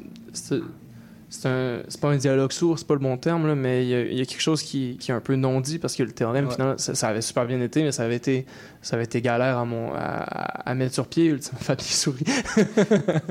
ça avait été galère à mettre sur pied parce que c'est- ça, beaucoup de technique versus euh, le, le danger de leur vivant. On avait un mur qui tombait. Ah oui, c'est vrai. Il tombait pas tout le temps. Si, des trucs de il même. peut tomber une fois. Ouais, c'est ça. Oui, en les représentations. Ouais. Ouais, ouais. Non, je veux dire, c'est ça. Tout Ah ce oui, qui oui. était avant, qui était un peu. euh, c'est ça. Euh, ouais, c'est ça. ça. Puis c'est au moment où ça se marie que finalement, t'es comme. Ah, mais ça, ça, prend tout son sens à ce moment-là, tu sais. Ouais ouais ouais. Donc, euh, ouais, mais comme tu dis. C'est ouais. vibrant quoi. Et mais c'est- du coup c'est aussi pour ça que ces métiers sont aussi des métiers un peu stressants, c'est que du coup euh, on fait des résidences de deux semaines et si ça marche pas le premier jour, bah, il va falloir que ça marche dans deux semaines. Ouais. Les effets, enfin tout ce que vous faites quand vous fabriquez. Moi je fais beaucoup de fabrication de, de de projecteurs spécialement pour des spectacles ou des choses comme ça, hein, de, fabrication de soudage LED ou des trucs comme ça. Bah voilà, on a on a huit bandes de, de 8 mètres à faire elle marche pas, il faut qu'elle marche quoi. Et à ce côté-là aussi, euh, mais je pense que c'est une injonction aussi qui est un peu la même chez les artistes, mais pas pareil. Euh, Enfin, chez les artistes ou plus ou moins chez les comédiens quoi. Ça sonne pas maintenant, mais il va falloir que ça sonne pour, Ouais, euh, quand ça, ça, joue ouais. quoi. Ouais, ouais. Donc il y a cette espèce de. C'est un peu comme euh, tous les, les Marvel ou les Star Wars qui font genre, ouais, mais t'inquiète, en arrière, ça, ça va avoir l'air super cool. Là, c'est juste une balle de tennis puis un mur bleu, mais tu vas voir, ça va être super cool. T'es ok, je te fais confiance, ça va être bon, tu sais. Des fois, on sait jamais. Ouais ouais. Mais du coup, il y a aussi ce truc de ce qui est Oh, rigolo, ouais. genre, pardon. Non, non, vas-y, non, non, ouais. Ce qui est rigolo lors des créations, c'est de voir aussi euh, euh, l'écoute et l'attention des artistes qu'ils ont au plateau Mhm. et, euh, et à ce qui se passe sur le plateau. C'est de voir ça aussi. Ouais. Et c'est. Mais je pense que, enfin, tu, je pense que tu vois très bien aussi. je pense que ça doit être pire dans le cinéma parce que dans le cinéma, tu dois ajuster ton, tu dois changer ton fusil d'épaule euh, en 15 minutes, quoi. Quasiment. Mhm. Trouver un nouveau, Mhm. trouver un nouveau plan, se dire non, en fait, ce plan-là, il marche pas. Ouais. Donc on. Enfin, je sais pas. Ben, j'ai vu une. Ben, je pense que ça dépend de, de où t'es. J'ai vu une entrevue de Denis Villeneuve qui, qui parlait de son tournage de Dune partie 1. Puis il racontait la différence, de, mettons, euh, par rapport à quand il a, il a, il a tourné Incendie de Wajdi Mouawad. Ben, basé sur Wajdi Mhm. Mouawad, parce que c'est lui qui l'a adapté. Bref. Puis euh, il racontait qu'il avait construit la scène de la piscine euh, où est-ce que la mère découvre le bourreau euh, slash. Avec le pied, ouais. Le Ouais, avec le pied, ouais, c'est ça. Puis, euh, il disait, j'ai été quatre ans à l'écrire et à construire cette scène-là, à arriver à ce moment-là, avec la chaleur à Montréal l'été, genre. Il dit, avec la piscine, sur le fait qu'il fait chaud, la canicule l'hiver, en juillet, j'ai tout construit ça pendant quatre ans, on arrive, jour de pluie. Fait qu'il dit, tu vois, tu changes ton fusil d'épaule parce qu'on on est au Québec, puis on peut pas, on peut pas leur pousser le, jour, puis c'était une semaine de pluie de toute façon. Fait qu'il dit, on pouvait pas. Ceci étant dit, il dit, Jordan. Putain, mon verre. il dit, j'arrive en. Il dit, je demande au studio pour Dune, il m'offre toutes les caméras du monde, il dit, j'en veux une, je veux une Red, puis, euh, ou une Alexa, je sais plus. Bref. Puis il dit, mais par exemple, je vais aller en Jordanie le tourner. Je veux pas de, je veux pas être en studio. Il dit, on arrive en Jordanie, c'est la saison de la tempête de sable. Qu'il dit, on était six mois en Jordanie à attendre que la tempête passe. On est à l'hôtel, puis il dit j'étais avec Roger Dickens, puis on, on retravaillait les plans et tout ça. Puis tu, vois le clash entre les deux de euh, le moyen versus les fins, tu sais. Puis il dit t'es 4 ans à construire un truc, puis le rêve s'en va parce que aujourd'hui il y a un nuage qui fait qu'il y a de l'eau qui coule sur la tête, tandis que Jordanie, ben t'attends, t'es 6 mois, puis t'es tranquille. Puis euh, quand ça passe, ben tu peux y aller, tu sais. Ou un autre qui, comme, euh, je pense que c'est- Scorsese, euh, quand il faisait Gangs of New York, qui disait euh, ce serait incroyable ce plan-là, mais il y a un arbre. Puis il dit alors que je disais ça, je vois, je vois genre 8-9 techniciens aller vers l'arbre, puis commencer à, à l'abattre. Puis il dit qu'est-ce qu'ils font? Ben, Il dit ils t'ont entendu, ils sont en train de couper l'arbre. Ouais, il y a ce- ça ouais, y a côté-là, euh, ouais, c'est un, puis même au-delà de des fois des impératifs euh, météorologiques, il y a aussi des fois le truc où on est persuadé que ça marche, et Mhm. puis en fait on arrive, on pose le plan, on est là, on le fait, et genre on se rend compte que ça marche pas quoi. Ouais. Genre on a tout mis, on a tout tout, tout corrélé, on a tout tout enchaîné, tout bien, tout comme il faut, Mhm. tout est en place, et en fait on se rend compte que ça marche pas quoi. Ouais. Et, et dans les faits techniques cinématographiques qui est recherché. Et ça, et ça, je pense, c'est un truc euh, qui doit être, euh, qui doit être vraiment, euh, vraiment très, très déroutant. Et je pense que c'est aussi ce- cet exercice-là euh, sur un tournage euh, que, que tu dois avoir aussi en tant que, en tant Après, moi, je dis ça, mais Ben, moi, je pense je qu'il te pose la question, tu vois. Ben, je pense qu'il est là tout le talent, mettons, d'un réalisateur ou d'un metteur en scène ou euh, même d'un chef d'orchestre. de, euh, Comme aux échecs, l'idée de, de- le rapport résolution de problème avec le, le temps. De, mettons, on va, justement, tu disais changer son fusil d'épaule. Le temps joue contre toi, euh, que ce soit dans le cinéma ou au théâtre. L'argent, il est là, mais il compte. Puis chaque minute, même seconde compte, puis tu y vas. Puis le, génie, justement, du, du, ben, du réalisateur, metteur en scène, chef d'orchestre, ben, c'est justement de, de changer son fusil d'épaule et d'y aller dans un rapport qualité-temps, tout ça, tu sais. Ça fait penser à ce que disait euh, Truffaut. Il dit que tu fasses un film, euh, tu soit le plus beau des voyages. Tu envisages la grande croisière, et puis une fois que tu es lancé, tu dis, veux juste traverser le putain d'océan et arriver jusqu'au bout. Puis t'as plus la notion de. Enfin, il y a ce aussi de ouais. faut le finir. quoi. C'est vrai que c'est ça. se terrible. retrouve après un peu de musique. Si tu veux rester avec nous, c'est comme tu veux. Volontiers. Parfait. C'est Lydia Kepinski, Les routes indolores, made in Québec. là.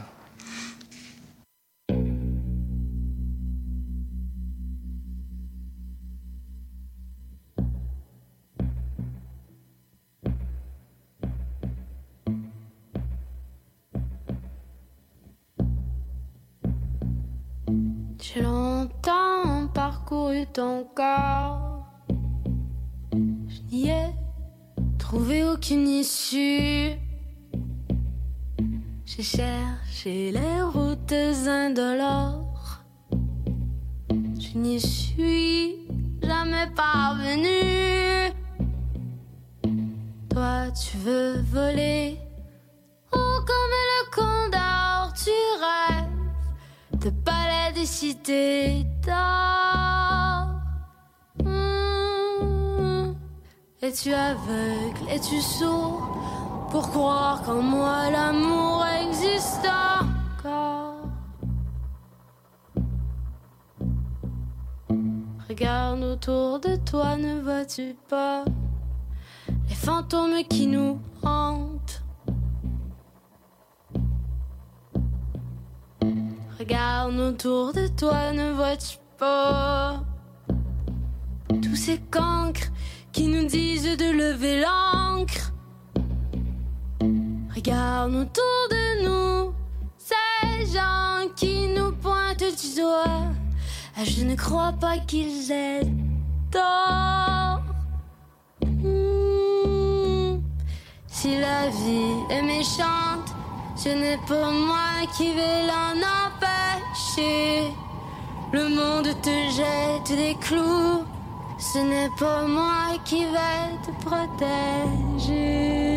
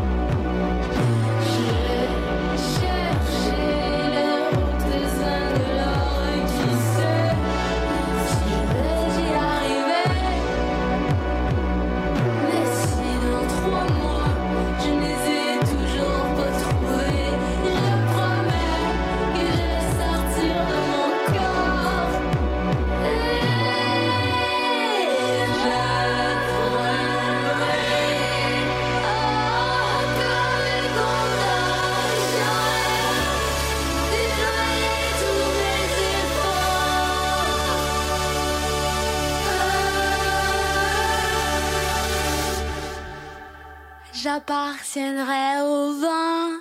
C'est lui qui me rapportera ta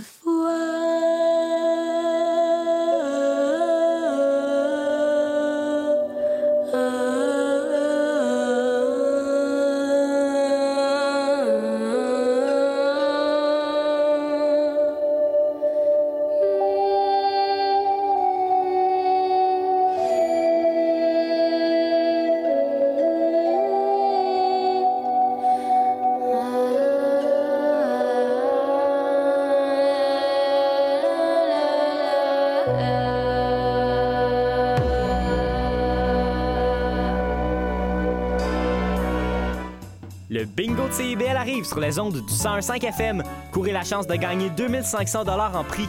Procurez-vous une carte de bingo dans un commerce inscrit sur notre site web et branchez-vous sur le 101.5 FM. Pour connaître le point de vente le plus près de chez vous, consultez le CIBL1015.com. On joue au bingo de CIBL tous les dimanches dès 16h.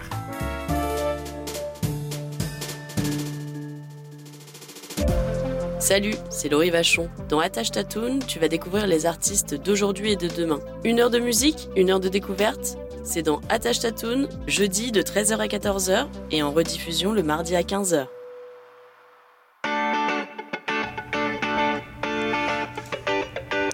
Bonjour et bienvenue dans l'émission Un monde d'artistes. Je suis Louise Anneau et chaque mercredi de 1h à 1h30, nous découvrirons ensemble l'histoire d'un ou d'une artiste en tout genre. À la manière d'une histoire, nous retracerons sa vie, son parcours, ses rencontres et son empreinte. Nous parcourrons différentes disciplines théâtre, danse, musique, cirque et bien d'autres encore. Vous l'aurez compris, à chaque semaine son artiste et à chaque épisode son univers. Alors je vous donne rendez-vous tous les mercredis à 1h dans un monde d'artistes sur CIBL. CIBL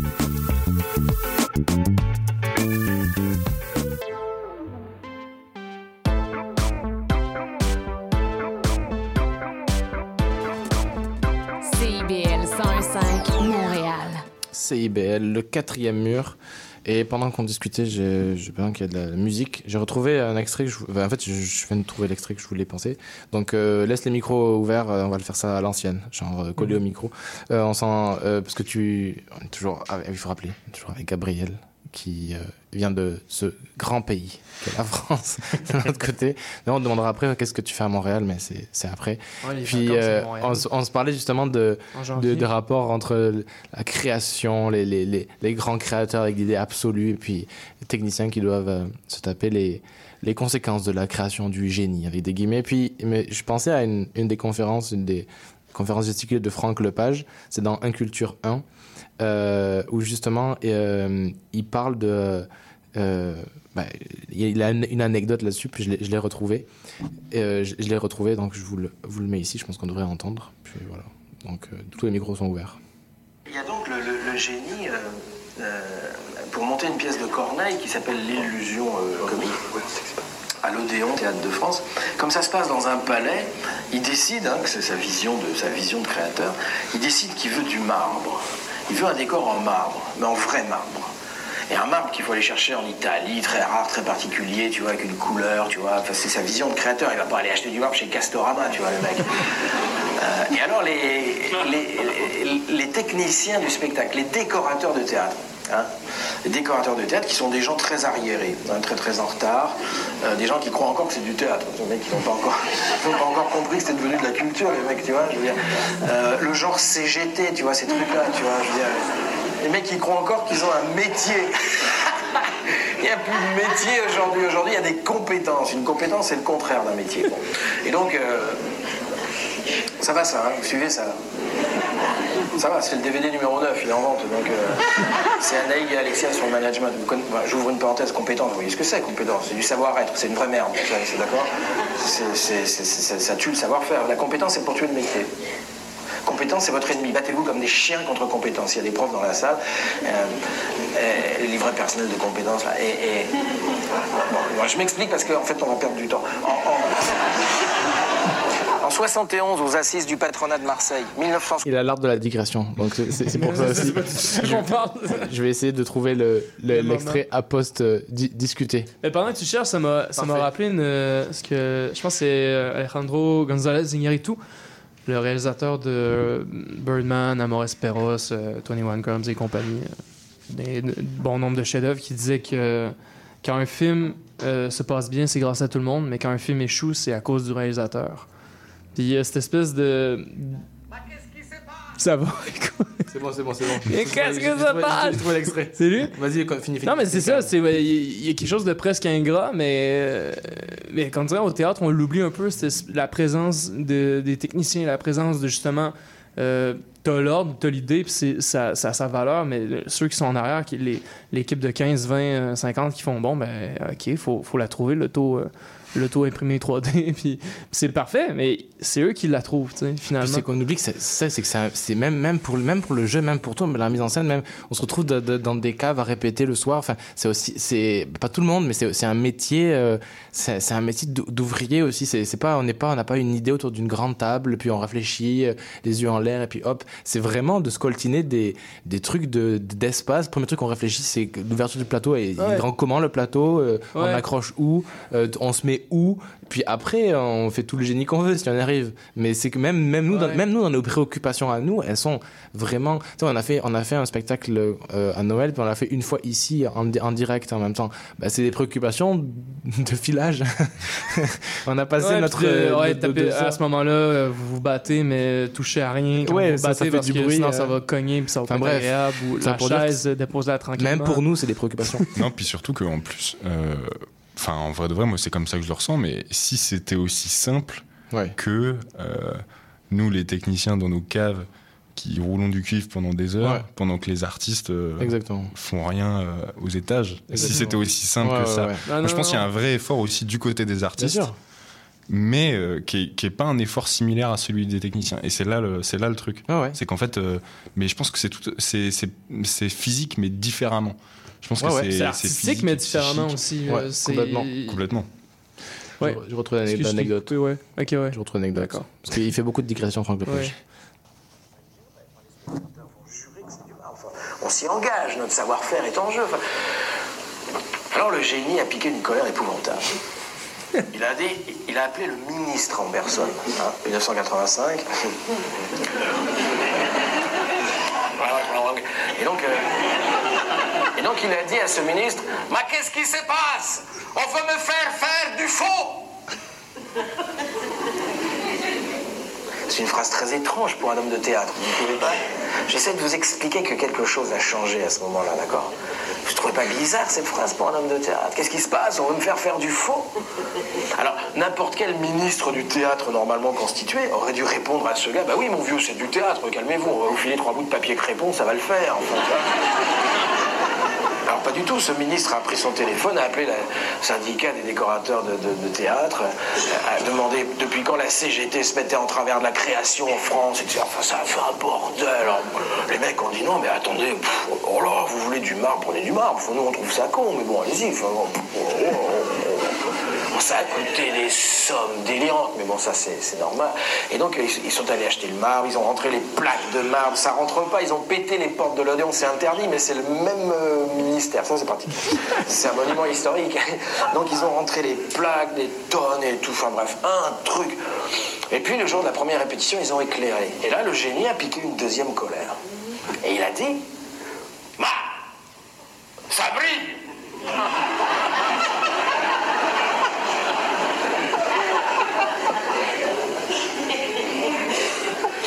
Oui, ont répondu les décorateurs de la CGT. euh, c'est du marbre. Alors, vous devinez peut-être comment ça s'est terminé. Enfin, vous avez peut-être une petite idée, non? Bah oui, exactement. Les décorateurs de théâtre ont peint du faux marbre sur le vrai marbre. Et c'est ça que vous êtes allé voir si, comme moi, en 85, vous étiez allé voir l'illusion comique de Pierre Corneille, mis en scène par Giorgio Strehler à euh, l'Odéon Théâtre de France. Voilà. Voilà, c'était la- c'était l'anecdote. euh, J'y pensais pendant la pub. Et des histoires comme ça dans les théâtres et les Ouais. opéras, il y en a des cartons. C'est vrai. Ah Mais ouais, je trouve ouais, que ça, représente de- tout le. Fabien oui. Oui, Fabien. Il est de- debout sur la table. il tape le Remets, remets ton chandail. non, mais je trouve que ça, ça rend compte à la fois la- l'ironie puis la- l'absurdité du, du truc, quoi. De, de- on arrive à un truc de, de, de devoir faire du faux marbre sur du vrai marbre qui a coûté une blinde. Ils ont allé chercher sûrement à Carrare en Italie.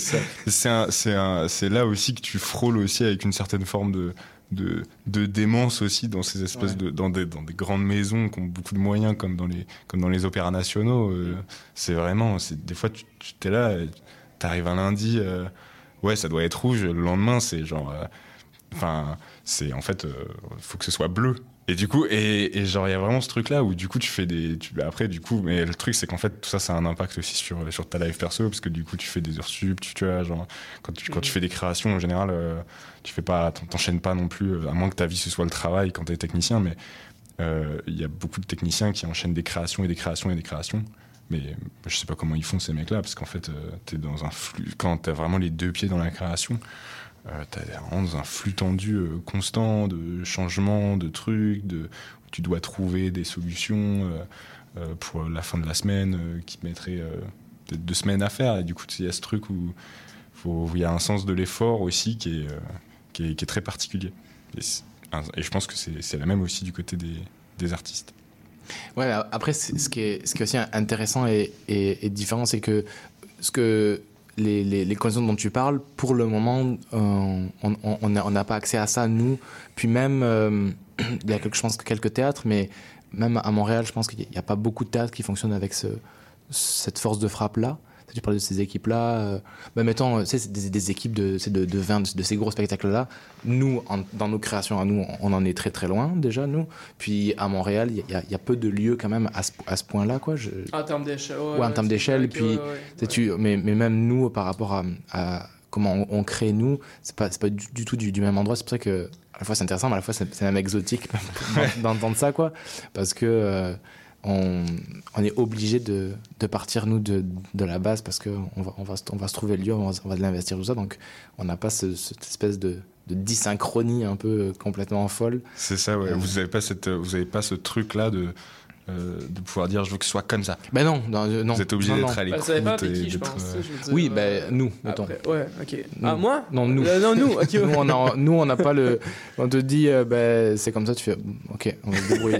Et des fois, naissent de très belles choses de ces contraintes-là. C'est sûr. Bah, c'est là, c'est là que je trouve Vraiment. que c'est et c'est de là, de, c'est de ça dont on parlait aussi sur les tournages, c'est que du coup, Ouais, euh, ouais. des fois, Ah tu oui. subis techniquement Bien des sûr. choses qui font qu'en fait, tu Ouais. dois être plus rusé pour réajuster ton, pour C'est réajuster là ton ce tir. qui, En fait. ouais, c'est là ce qui crée une. euh, Comme ça, on se dit, euh, Francis Coppola, Ford Coppola, Mhm. euh, ses meilleurs films, je trouve, viennent de- d'accidents, des, des galères sur le tournage, et en même temps, ça a l'air d'être un enfer. Ouais, c'est ça. Je réécoutais The Heart of Darkness, hein. puis euh, ça va pas, là. C'est sa femme qui le tournait. euh, c'est un documentaire sur Apocalypse Now, pour ceux qui savent pas, puis. Ça avait vraiment l'air d'être un bordel. Tu Barando qui, se- qui se débarque avec 250 livres de trop, alors qu'il est censé jouer un colonel, il veut pas se raser les cheveux. euh, Ouais, moi, je pense pas que ça fasse un autre- ouais. On Non, a mais la discussion, mais je suis pas, oh- sûr que ça aide. Non, mais tu sais, puis au final, ça, ça a fait. Ça fait lui- penser un peu aux comédiens, mais, euh, aux metteurs en scène. mais dans les euh, commentaires, lui qui est là, puis il dit bon, ben d'accord. Puis tout de suite, il dit je suis dans, dans, dans l'espèce de petit bateau Ouais, ouais. slash loge avec Brando. Puis il dit bon, ben qu'est-ce que t'en penses si on fait ça à la place finalement Tu vas avoir des mangues et une, une fille à côté de toi, puis tu vas être comme une espèce d'orang-outan. Mais c'est- cette espèce d'art-là, de, de, de- comme tu disais, changer son fusil d'épaule et en même temps. euh, Mais c'est que ça fait penser aussi à la méga- mégalomanie de certains, et au cinéma, c'était les interprètes beaucoup. C'est- que Brando, c'est. Ouais, Ça fait non, mais ça fait penser au- un peu à la mégalomanie au théâtre, beaucoup le- les, les- les chefs d'orchestre, les metteurs en scène. Puis au, au cinéma, c'est les inters de. Ils te foutent le bordel pour changer le truc, mais tu fais. Est-ce que vraiment t'as fait progresser la création dans un sens nouveau ou t'as juste mis des putains de bâtons dans les roues? Puis nous, on doit s'adapter à ça. Parce que là, par exemple, leur faux marbre qu'ils ont foutu à l'Odéon, Ouais, ouais. je pense qu'il était pas mieux que s'ils avaient pas commandé le vrai marbre. Et que. Donc, du coup, il y a un truc de. euh, ça a peut-être été juste 25 jours de galère, point, quoi, aussi. Il y a, il y a ce truc-là Ben, ça revient à ce que je te disais, justement, si un truc, si ça marche pas, c'est à cause du metteur en scène ou du réalisateur, mais si ça marche, c'est grâce à tout le monde parce que Ouais. c'est je veux ça et il faut le fournir, Chris. Ouais. Faut, faut, le- faut le Complètement. faire. Puis c'est surtout Autant en tant, que, en tant que tech ou en tant qu'acteur, tu sais. Mais ouais. Puis c'est surtout que j'ai l'impression que c'est aussi une grande histoire de confiance aussi qu'il y a entre Mm. le monde technique et le monde artistique. Et qui du coup euh, fait que ça, ça crée un espèce de- d'engrenage comme ça où en fait euh, bah, les artistes font confiance à la technique et les techniciens font confiance aux artistes pour plein de trucs. Du coup, ça justifie, il y a une forme de chaîne de justification des efforts comme ça Mhm. qui font que du coup, on en arrive à une forme de travail vraiment collectif autour, autour d'une œuvre. Quoi. Ouais. Puis j'ai l'impression que ça, ça- ça- ça passerait, ça passe aussi par la euh, de déverrouiller la hiérarchisation des trucs, quoi. Parce que euh, c'est ça aussi qui, qui- qui- qui crée ce, ce rapport-là euh, étrange, euh, voire violent, quoi. Pour prendre ton exemple, euh, Pierre-Alexis, là, si euh, on n'avait pas décidé dans notre société que l'acteur était tout puissant, il serait, ce gars-là, s'il pesait Brando 1 sur X et X étant nombre de personnes dans l'équipe, il aurait jamais fait ça. C'est juste qu'on hiérarchise avec une, un vélétariat, puis on sait bien que c'est les acteurs qui sont au, sommet, quoi, qu'on met au sommet. Donc si on mettait le troisième euh, opérateur aussi, aussi gros qu'un un acteur, ça arriverait jamais à cette situation-là, par exemple. Mhm. C'est aussi qu'on crée la hiérarchie. Même si- dire ouais, ouais, ouais, complètement. Mais je pense qu'il y a, mais il y a, il y a plein de, il y a trop de, il y a, il y a plein, il y a trop de metteurs en scène qui disent que les comédiens sont des imbéciles ou des, ou ont, ou- vraiment, ont vraiment cette, euh, ont vraiment ce truc-là. de-. Non, mais, franchement, moi j'aime, les comédiens quand même. Mais genre vraiment avec Ouais. ce truc-là de, Bah je- enfin, je pense qu'il y a, il y a Enfin, sauf dans les, sauf dans les réalisateurs qui ont encore des films à faire. Ben, je pense que, je pense qu'il y a énormément de réalisateurs qui, à la fin de leur carrière, euh, ben, on dit, euh, en fait, les acteurs, euh, c'est ciao, quoi. Enfin, sur plein, sur plein d'aspects. Mais je pense que c'est aussi parce que il y a eu ce système, il y a ce- cette espèce de star system autour de tout ça. Exactement, moi je, ouais, je pense que Ouais, ça, ouais. ça joue beaucoup là-dessus. Euh, Star System, euh, c'est l'inverse du Star System. Ça s'appelle euh, pause musicale, c'est Hochelaga de Manu Militari. Ça redu capture, c'est une, culture, musicale. Manu Militari, Hochelaga. Cauchemar du poste 23, Hochelaga. Hochelaga. William David, Hochelaga. Hochelaga. Leclerc Chambly Fafard, Hochelaga. Hochelaga. Cauchemar du poste 23, Hochelaga. Hochelaga. Oui. Moi c'est Hochelaga. Vendeur, client, putain voleurs vont tout te passer le mot.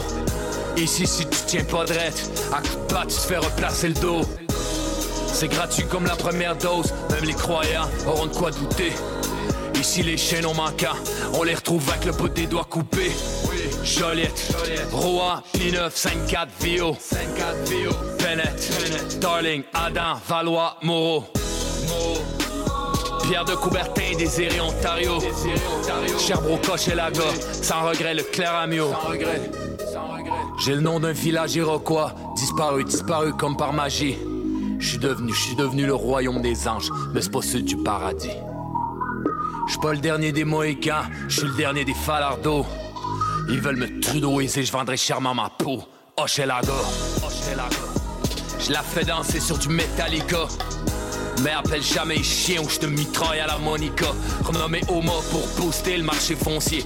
J'ai les antifas en train de gérer le dossier. Ils veulent me couper l'herbe sous le pied, ils ont légalisé. Je prends un TV, les petites vites, les bijoux. La vie c'est dur, mais j'ai aussi du mou. Serre la ceinture, mort dans la mienne. Viens sous mon sel, moi éclairer ta veine. Y a rien de rien pour éponger ma peine. Que je n'ai à foutre de vos paniers de Noël en été. S'il y avait eu quelqu'un au ciel, y aurait pleuré des larmes d'LSD. Vendeur, putain voleurs vont tout te passer le mot. Ici si tu tiens pas drette, à coup de batte, tu te fais replacer le dos. C'est gratuit comme la première dose, même les croyants auront de quoi douter. Ici les chaînes ont manquant, on les retrouve avec le bout des doigts coupés. Joliette, Roa, P9, 5-4, Vio, Bennett, Darling, Adam, Valois, Moreau. Pierre de Coubertin, Désiré, Ontario. Sherbrooke, Hochelaga, sans regret, le Claramio. J'ai l'escalier en colimaçon qui manque de s'écrouler. Il n'a de la cave au plafond si tu cherches un rêve à te trouler. Je m'identifie à mes putes, à mes punks, à mes immeubles en ruine. Je travaille aux plaques parce que l'usine ils l'ont chippé en Chine. Hochelaga, salon de massage, piquerie, j'époque, l'église qui cloche. Yeux rouges, dans jaune, cheveux gras, jogging et rush, nez plein les poches. Même si c'est trois mois la roche, on veut être boss, on veut être des cotrons ni des mômes. Malheureusement, souvent le film se termine comme dans la run. J'suis toujours armé, si j'ai pas de gun, j'ai une seringue usagée. J'suis pété, j'suis dead, j'attends le chèque qui va me ressusciter. J'offre à la vie un sourire édenté. Parfum de taudis, Dole Milwaukee, pis de cigarette indienne. Parfum de trappe à Pookie, parfum de poubelle à sperme. Vendeur, client, putain voleurs vont tout te passer le mot. Ici si tu tiens pas drette, à coup de tu te fais replacer le dos. C'est gratuit comme la première dose, même les croyants auront de quoi douter. Ici les chaînes ont manquant, on les retrouve avec le bout des doigts coupés. Joliette, Rouen, P9, 54 Vio, 54 Vio, Bennett, Darling, Adam, Valois, Moreau. Pierre de Coubertin, Désiré, Ontario. Sherbrooke, Hochelaga, sans regret, le Claramio. Le quatrième mur, dernière, euh, dernière, euh, dernière Minute. ligne droite, dernière Ciao. minute. Dernière minute. Euh, la question qu'on a oublié de te poser, Gabriel, euh, qu'est-ce que tu fais à Montréal? Ouais, qu'est-ce que tu fais ici? Qu'est-ce que tu fais à je suis en Montréal? vacances, c'est vraiment T'es en pas vacances? intéressant. Ouais, ouais, Sinon, les gens de Montréal, ils vont à Cuba. euh, Ouais, sinon, on va- Ah ouais. on va ailleurs. Mais non, mais t'es, ouais, parce que non, mais t'es, t'es- t'es venu en vacances? Ouais, euh, en, En janvier, ouais. à Ouais. Montréal. Comme ça. Parce que, euh, ouais, parce que nous, on n'a pas assez de neige en, en Non. France. hein. Ah, On a- ça, tu peux enlever le AC même. On n'a pas de neige. On n'a pas de On n'a neige. plus de neige. T'es venu pour la neige. Bah, en partie. ouais, je, suis, je suis venu aussi pour voir mon frère. Quand même. Ok. Euh, Et mon, mon frangin qui, qui, est, qui est à Montréal. Mais je suis vraiment venu aussi pour voir la ville en hiver. Parce que, T'as bien fait. Enfin, voilà. Ouais, t'as pris un bon moment, ça fait. euh, Il a c'est bien des neigé, bonnes- là. Des bonnes tombées depuis Ouais. une semaine. là. Je pensais à toi euh, que- euh, quand il a, il a neigé là il y a 2-3 jours. Je me suis dit, Ah non, dû- c'est ça. T'as dû kiffer. T'as eu Ouais, deux, ouais, deux- ouais. une mini tempête l'autre jour, Ouais. puis une bonne. euh, Moi, c'est, moi, c'est, semaine. c'est mon délire à moi. Quoi. Vraiment, je mets mon manteau et je sors quand il neige. Ouais. mais non, mais c'est sûr. Ben, je comprends, écoute, je suis québécois, puis je le fais, je trouve ça incroyable, ces températures-là. Je pense, beau. je pense que ça va baisser encore. Ouais. Je pense qu'on va attendre. euh, Moi, je veux un moins 20. Et... Ah non. Ah oui, moins 20 le 25. À 10h du matin, il fait moins 21. Mais je Donc, pense que. On sort tous. Mon 21. Bah, Putain, attends, je serais, on je serais tourne, dehors. on- moi. On retourne à ce moment-là. Ah, il va faire moins 20 quand on va tourner? Oh putain! Fabien! Fabien, on mène! Parce qu'on on- on tourne, on tourne en fin de semaine. Ah, on, putain, euh, attends, on le tourne puis on tourne jours. de nuit. On tourne Dehors, attends, attends, trois attends, jours. On tourne 3 jours. Il fait, le premier jour, il fait moins 21. Le deuxième, il fait moins 19. Et après, il fait moins 16. Non, mais, non, mais le pire, c'est c'est moi. Parce que moi, j'ai pas. C'est toi? C'est moi qui va être. Oui, mais moi, j'ai pas de gants pour la caméra. Ah, ouais, aussi. non, j'ai des gants chauffants. Je te donne des Pour, gants la- chauffants. pour faire le focus? ça va être pratique. Oh putain. Oh mon dieu! Pardon. Ok, on Ça en va, parlera vous allez- euh, en ronde. C'est très grave Non, ce qui se mais, passe. euh, Ouais, non. Franchement, on va s'accrocher. Hein. On va s'accrocher. Ouais. Ben ouais, c'est ça. T'es prêt, Fabien? C'est quoi que vous tournez? Un court métrage, un court métrage que, que ça fait très longtemps qu'on le fait, puis on s'est dit tiens les températures sont clémentes là, ça va bien. il fait beau. Il fait- Ben, on s'est dit, il y a une belle neige. Euh, mais il n'y a pas de la neige froid. partout, euh, les, les, les gens vont apprécier voir ça. Ouais. Ça va être une belle Exactement, température. pour C'est beau tourner. ça. Bah ouais, bah, dire c'est ça, neige. exotique pour les gens, voir autant de neige, une belle, euh, c'est ça, une belle tombée, puis ben, on va se les geler, qu'est-ce que tu veux. Bah oui. c'est quoi la- votre film que vous C'est la faites vie, hein. ça s'appelle Cavale. Ouais. Ça se passe, toutes les scènes sont dehors. Et Dehors, de nuit. la nuit. Ça a l'air bien. Ouais, c'est terminé. Ouais, puis les, chaque scène dure, tu sais, c'est pas des un huitième de page, Non. là. c'est des, Ah ouais. c'est des dialogues de Ouais. 5-6 pages. Ah mon dieu, j'ai j'ai fait très froid. Ah, Bah, Bon, mais écoute, c'est ça. Non, eh, oh, non, mais on va en parler en ronde, mais. Bah oui. euh, ben non, mais c'est pas gens, grave. Ils, ils aiment apprendre ça. Ben oui. Ils savent qu'on va Écoute. souffrir, ça leur plaît les gens. Écoute, ben ouais, c'est ça. Ils vont se dire. Ils aiment ça. C'est de là que vient aussi un certain sens de l'effort. Ben oui, exactement, ils aiment quand a Ouais. souffert. Tu vois, Louis. tous les histoires que tu racontes, t'aimes quand moi, ça s'est passé être- mal. Tu, tu, tu Ouais, dis pas, ouais, j'ai vu un documentaire, ils ont dit que ça se tournait, puis ils ont dit trois semaines, puis fun. ça s'est passé bien et ouais. tout. Tu dis, ouais, ils sont déchirés, il est arrivé, était gros et tout. Donc euh, les gens, ils aiment. tu vois, tu racontes aucune histoire qui se passe bien. T'aimes que ce soit Ouais. la merde. Ça, Bah, c'est le karma euh, des cinéphiles, ça. Exactement. il faut que ce soit. Faut, faut Non, en ben, chier. écoute, ben, écoute, on va se les geler en fin de semaine. Voilà. Hugo, Fabien, euh, soyez prêts. Bah, forme de- soit après toi, c'est. Ben toi oui, moi aussi. Ben frileux c'est ça, moi, c'est hein. moi. Je suis pas frileux du Plus tout. non, par rapport à moi. En- mais toi, c'est parce que toi, c'est ça, c'est ironique pareil. Tu détestes la chaleur, mais tu as une fascination pour euh, Moyen-Orient. Bah, tout ce qui est Moyen-Orient et tout Alors que moi, c'est ça, il fait froid. Non, mais tantôt, on s'en revenait, il y avait la fenêtre ouverte. La fenêtre ouverte, on est en janvier. En tout cas. Eh ouais, j'ai été élevé avec les loups. Bah ouais, bah je te ouais. dis. Moi, je suis comme ça. J'ai Eh des, ouais. j'ai des douleurs de, de- de froid. En Et tout cas, voilà. regarde. Eh non, mais hein, ça va. hein. C'est important, le climat est une, est une lourde préoccupation. Surtout à l'hiver. C'est un grand débat, Lourdes. hein, Hugo et moi. Surtout quand on tourne et qu'on travaille en extérieur. Ouais, je exactement. Ouais. Vive le froid, mais bon, voilà. Bah oui. Non, c'est cool, Montréal Bah écoute, écoute. t'aimes pas ça on Bah non, euh, ouais, j'étais déjà venu Ouais, en ok. été une fois, une fois et tout. C'est bien, ils sont venus l'hiver. Ouais, Ouais, ouais, Est-ce qu'on- t'a vendu le, le- le mythe, euh, mythe qui n'existe pas des- du souterrain? Ah oui, la fameuse ville Oh, souterraine. putain, ça, ça fait partie de, ça fait partie des fake news les plus euh, ah ouais répandues. Mais non, mais C'est tout, ça, tout le monde, Montréal tout le monde dit. Ça Ben, tout le monde dit ça de Montréal, De qui a la ville souterraine. Ah, Montréal. Ah si si. J'ai jamais Dans entendu. les, même dans les guides. Fabien Parce non plus. Mais, mais non, mais Ouais. parce que vous êtes, parce que vous êtes Ouais, québécois. parce qu'on est. Ouais. Mais tous les étrangers disent, hey, va à Montréal pour la ville souterraine. Bah ouais. Pour vrai La ville Bah oui, souterraine. bien sûr que oui. Ouais. Et alors La ville sous terre. Bah. T'as pas vu j'ai pas, pas vu de ça reptilien non ça plus, pas de- vibrer. euh, Non, c'est pas fou. Hein. c'est pas fou. Hein. Surtout qu'en plus, en fait, t'as pas besoin d'avoir des souterrains hein, pour vivre. Exactement. enfin, vraiment. euh. Mais, mais, mais ouais, ça, ça se passe bien Montréal. Moi, je suis en train de faire le tour un petit peu des, des espèces de des, des cinémas euh, à Montréal. Je- je- en fait, je suis assez curieux de, de découvrir aussi. Ouais, je devais te donner des, des, des spectacles. Ah ouais. Ouais, mais Bah, sans- justement. sans. Mais euh, t'es là encore combien de temps? Je suis là encore une dizaine de jours, moi. Bon, bah tu vois, la semaine prochaine, il y a de l'apparition des os dans le corps. On les reçoit d'ailleurs lundi prochain. Félix-Antoine Boutin et Gabriel Plante pour le spectacle. Ensuite, il y a le Brillante. Ah, ça, Brillante. Fred Barry. Quand on vient de. Tu, Ouais, vu Ça avait intéressant. Donc euh, lundi prochain, on reçoit euh, Félix-Antoine et Gabriel. Ensuite, on reçoit euh, pour Le Faiseur, adapté de la pièce de Balzac, on reçoit Alex Bergeron et peut-être Jules. Bon, on va voir. Ok. C'est pas sûr. Mais on, on attend. Je donne des infos pour, Jules, pour la suite. Le rappeur Non. Non, non. Jules le parapeur. Et ensuite, je sais plus, on s'en va dans les programmes. Euh, on- ça, c'est quoi C'est février. Et ensuite, on reçoit Martin Belmar, qui va faire un spectacle à l'usine C, qui s'appelle Le Futur. Et je vous ai donné les programmations. C'est rare qu'on soit à ce point-là organisé un mois à l'avance. En tout cas, c'est ça. Bah, en tout cas, mais on sent qu'il y a une vie culturelle assez forte à Oui, Montréal. tout à fait. Même en discutant avec les Montréalais, tu Ouais. sens que la majorité des gens, ils sont là pour cette vie culturelle. Bah oui, non, mais oui. Pour une certaine forme d'ouverture Bah aussi. ouais. On l'espère. Qui fait exister du coup la, la culture. Mais je suis, euh, je suis très curieux de découvrir le cinéma montréalais aussi. euh, euh, je me suis fait des petites listes de films qui sortent Très bien. en ce moment. euh, Ben, du cinéma parfait. québécois. Oui, tout à fait. Exactement. le point levé. Merci beaucoup d'avoir été avec nous au pied levé.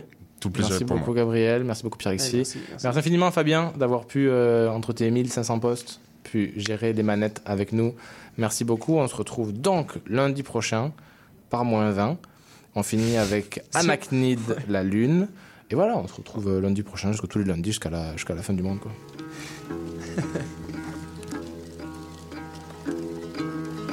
You got the best of me. Trapped in your lies and your disguise. Stop it, don't waste my time.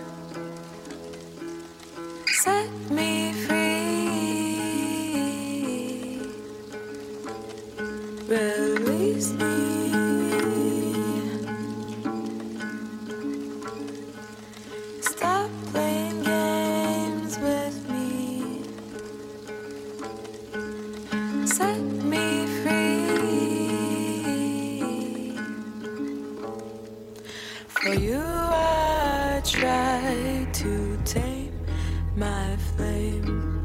My mind hears you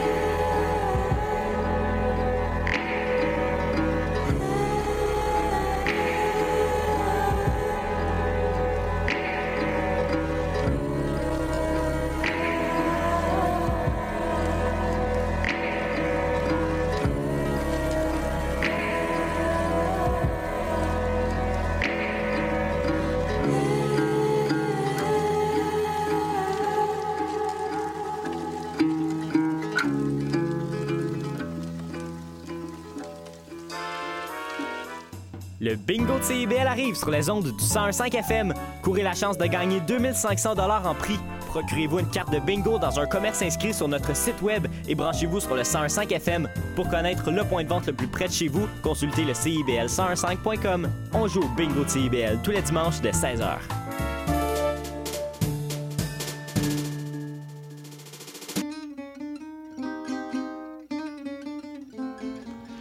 Django et compagnie, c'est une série d'entretiens avec des musiciens et des musiciennes de jazz manouche qui animent une communauté qui est en plein essor à Montréal. Interview et musique en direct, Django et compagnie, c'est mercredi à 20h. Trésor d'Orient est un programme musical artistique animé par Sami Hilal qui met en lumière les figures de la musique arabe, qu'il s'agisse de chanteurs, compositeurs, poètes et écrivains. Ce programme vise également à clarifier les formes musicales arabes et inclut une station qui parle de musiciennes et de musiciens les plus importants du monde arabe et leurs compositions. Trésor d'Orient, chaque mercredi 20h30 sur les ondes de CIBL 101.5 FM Montréal.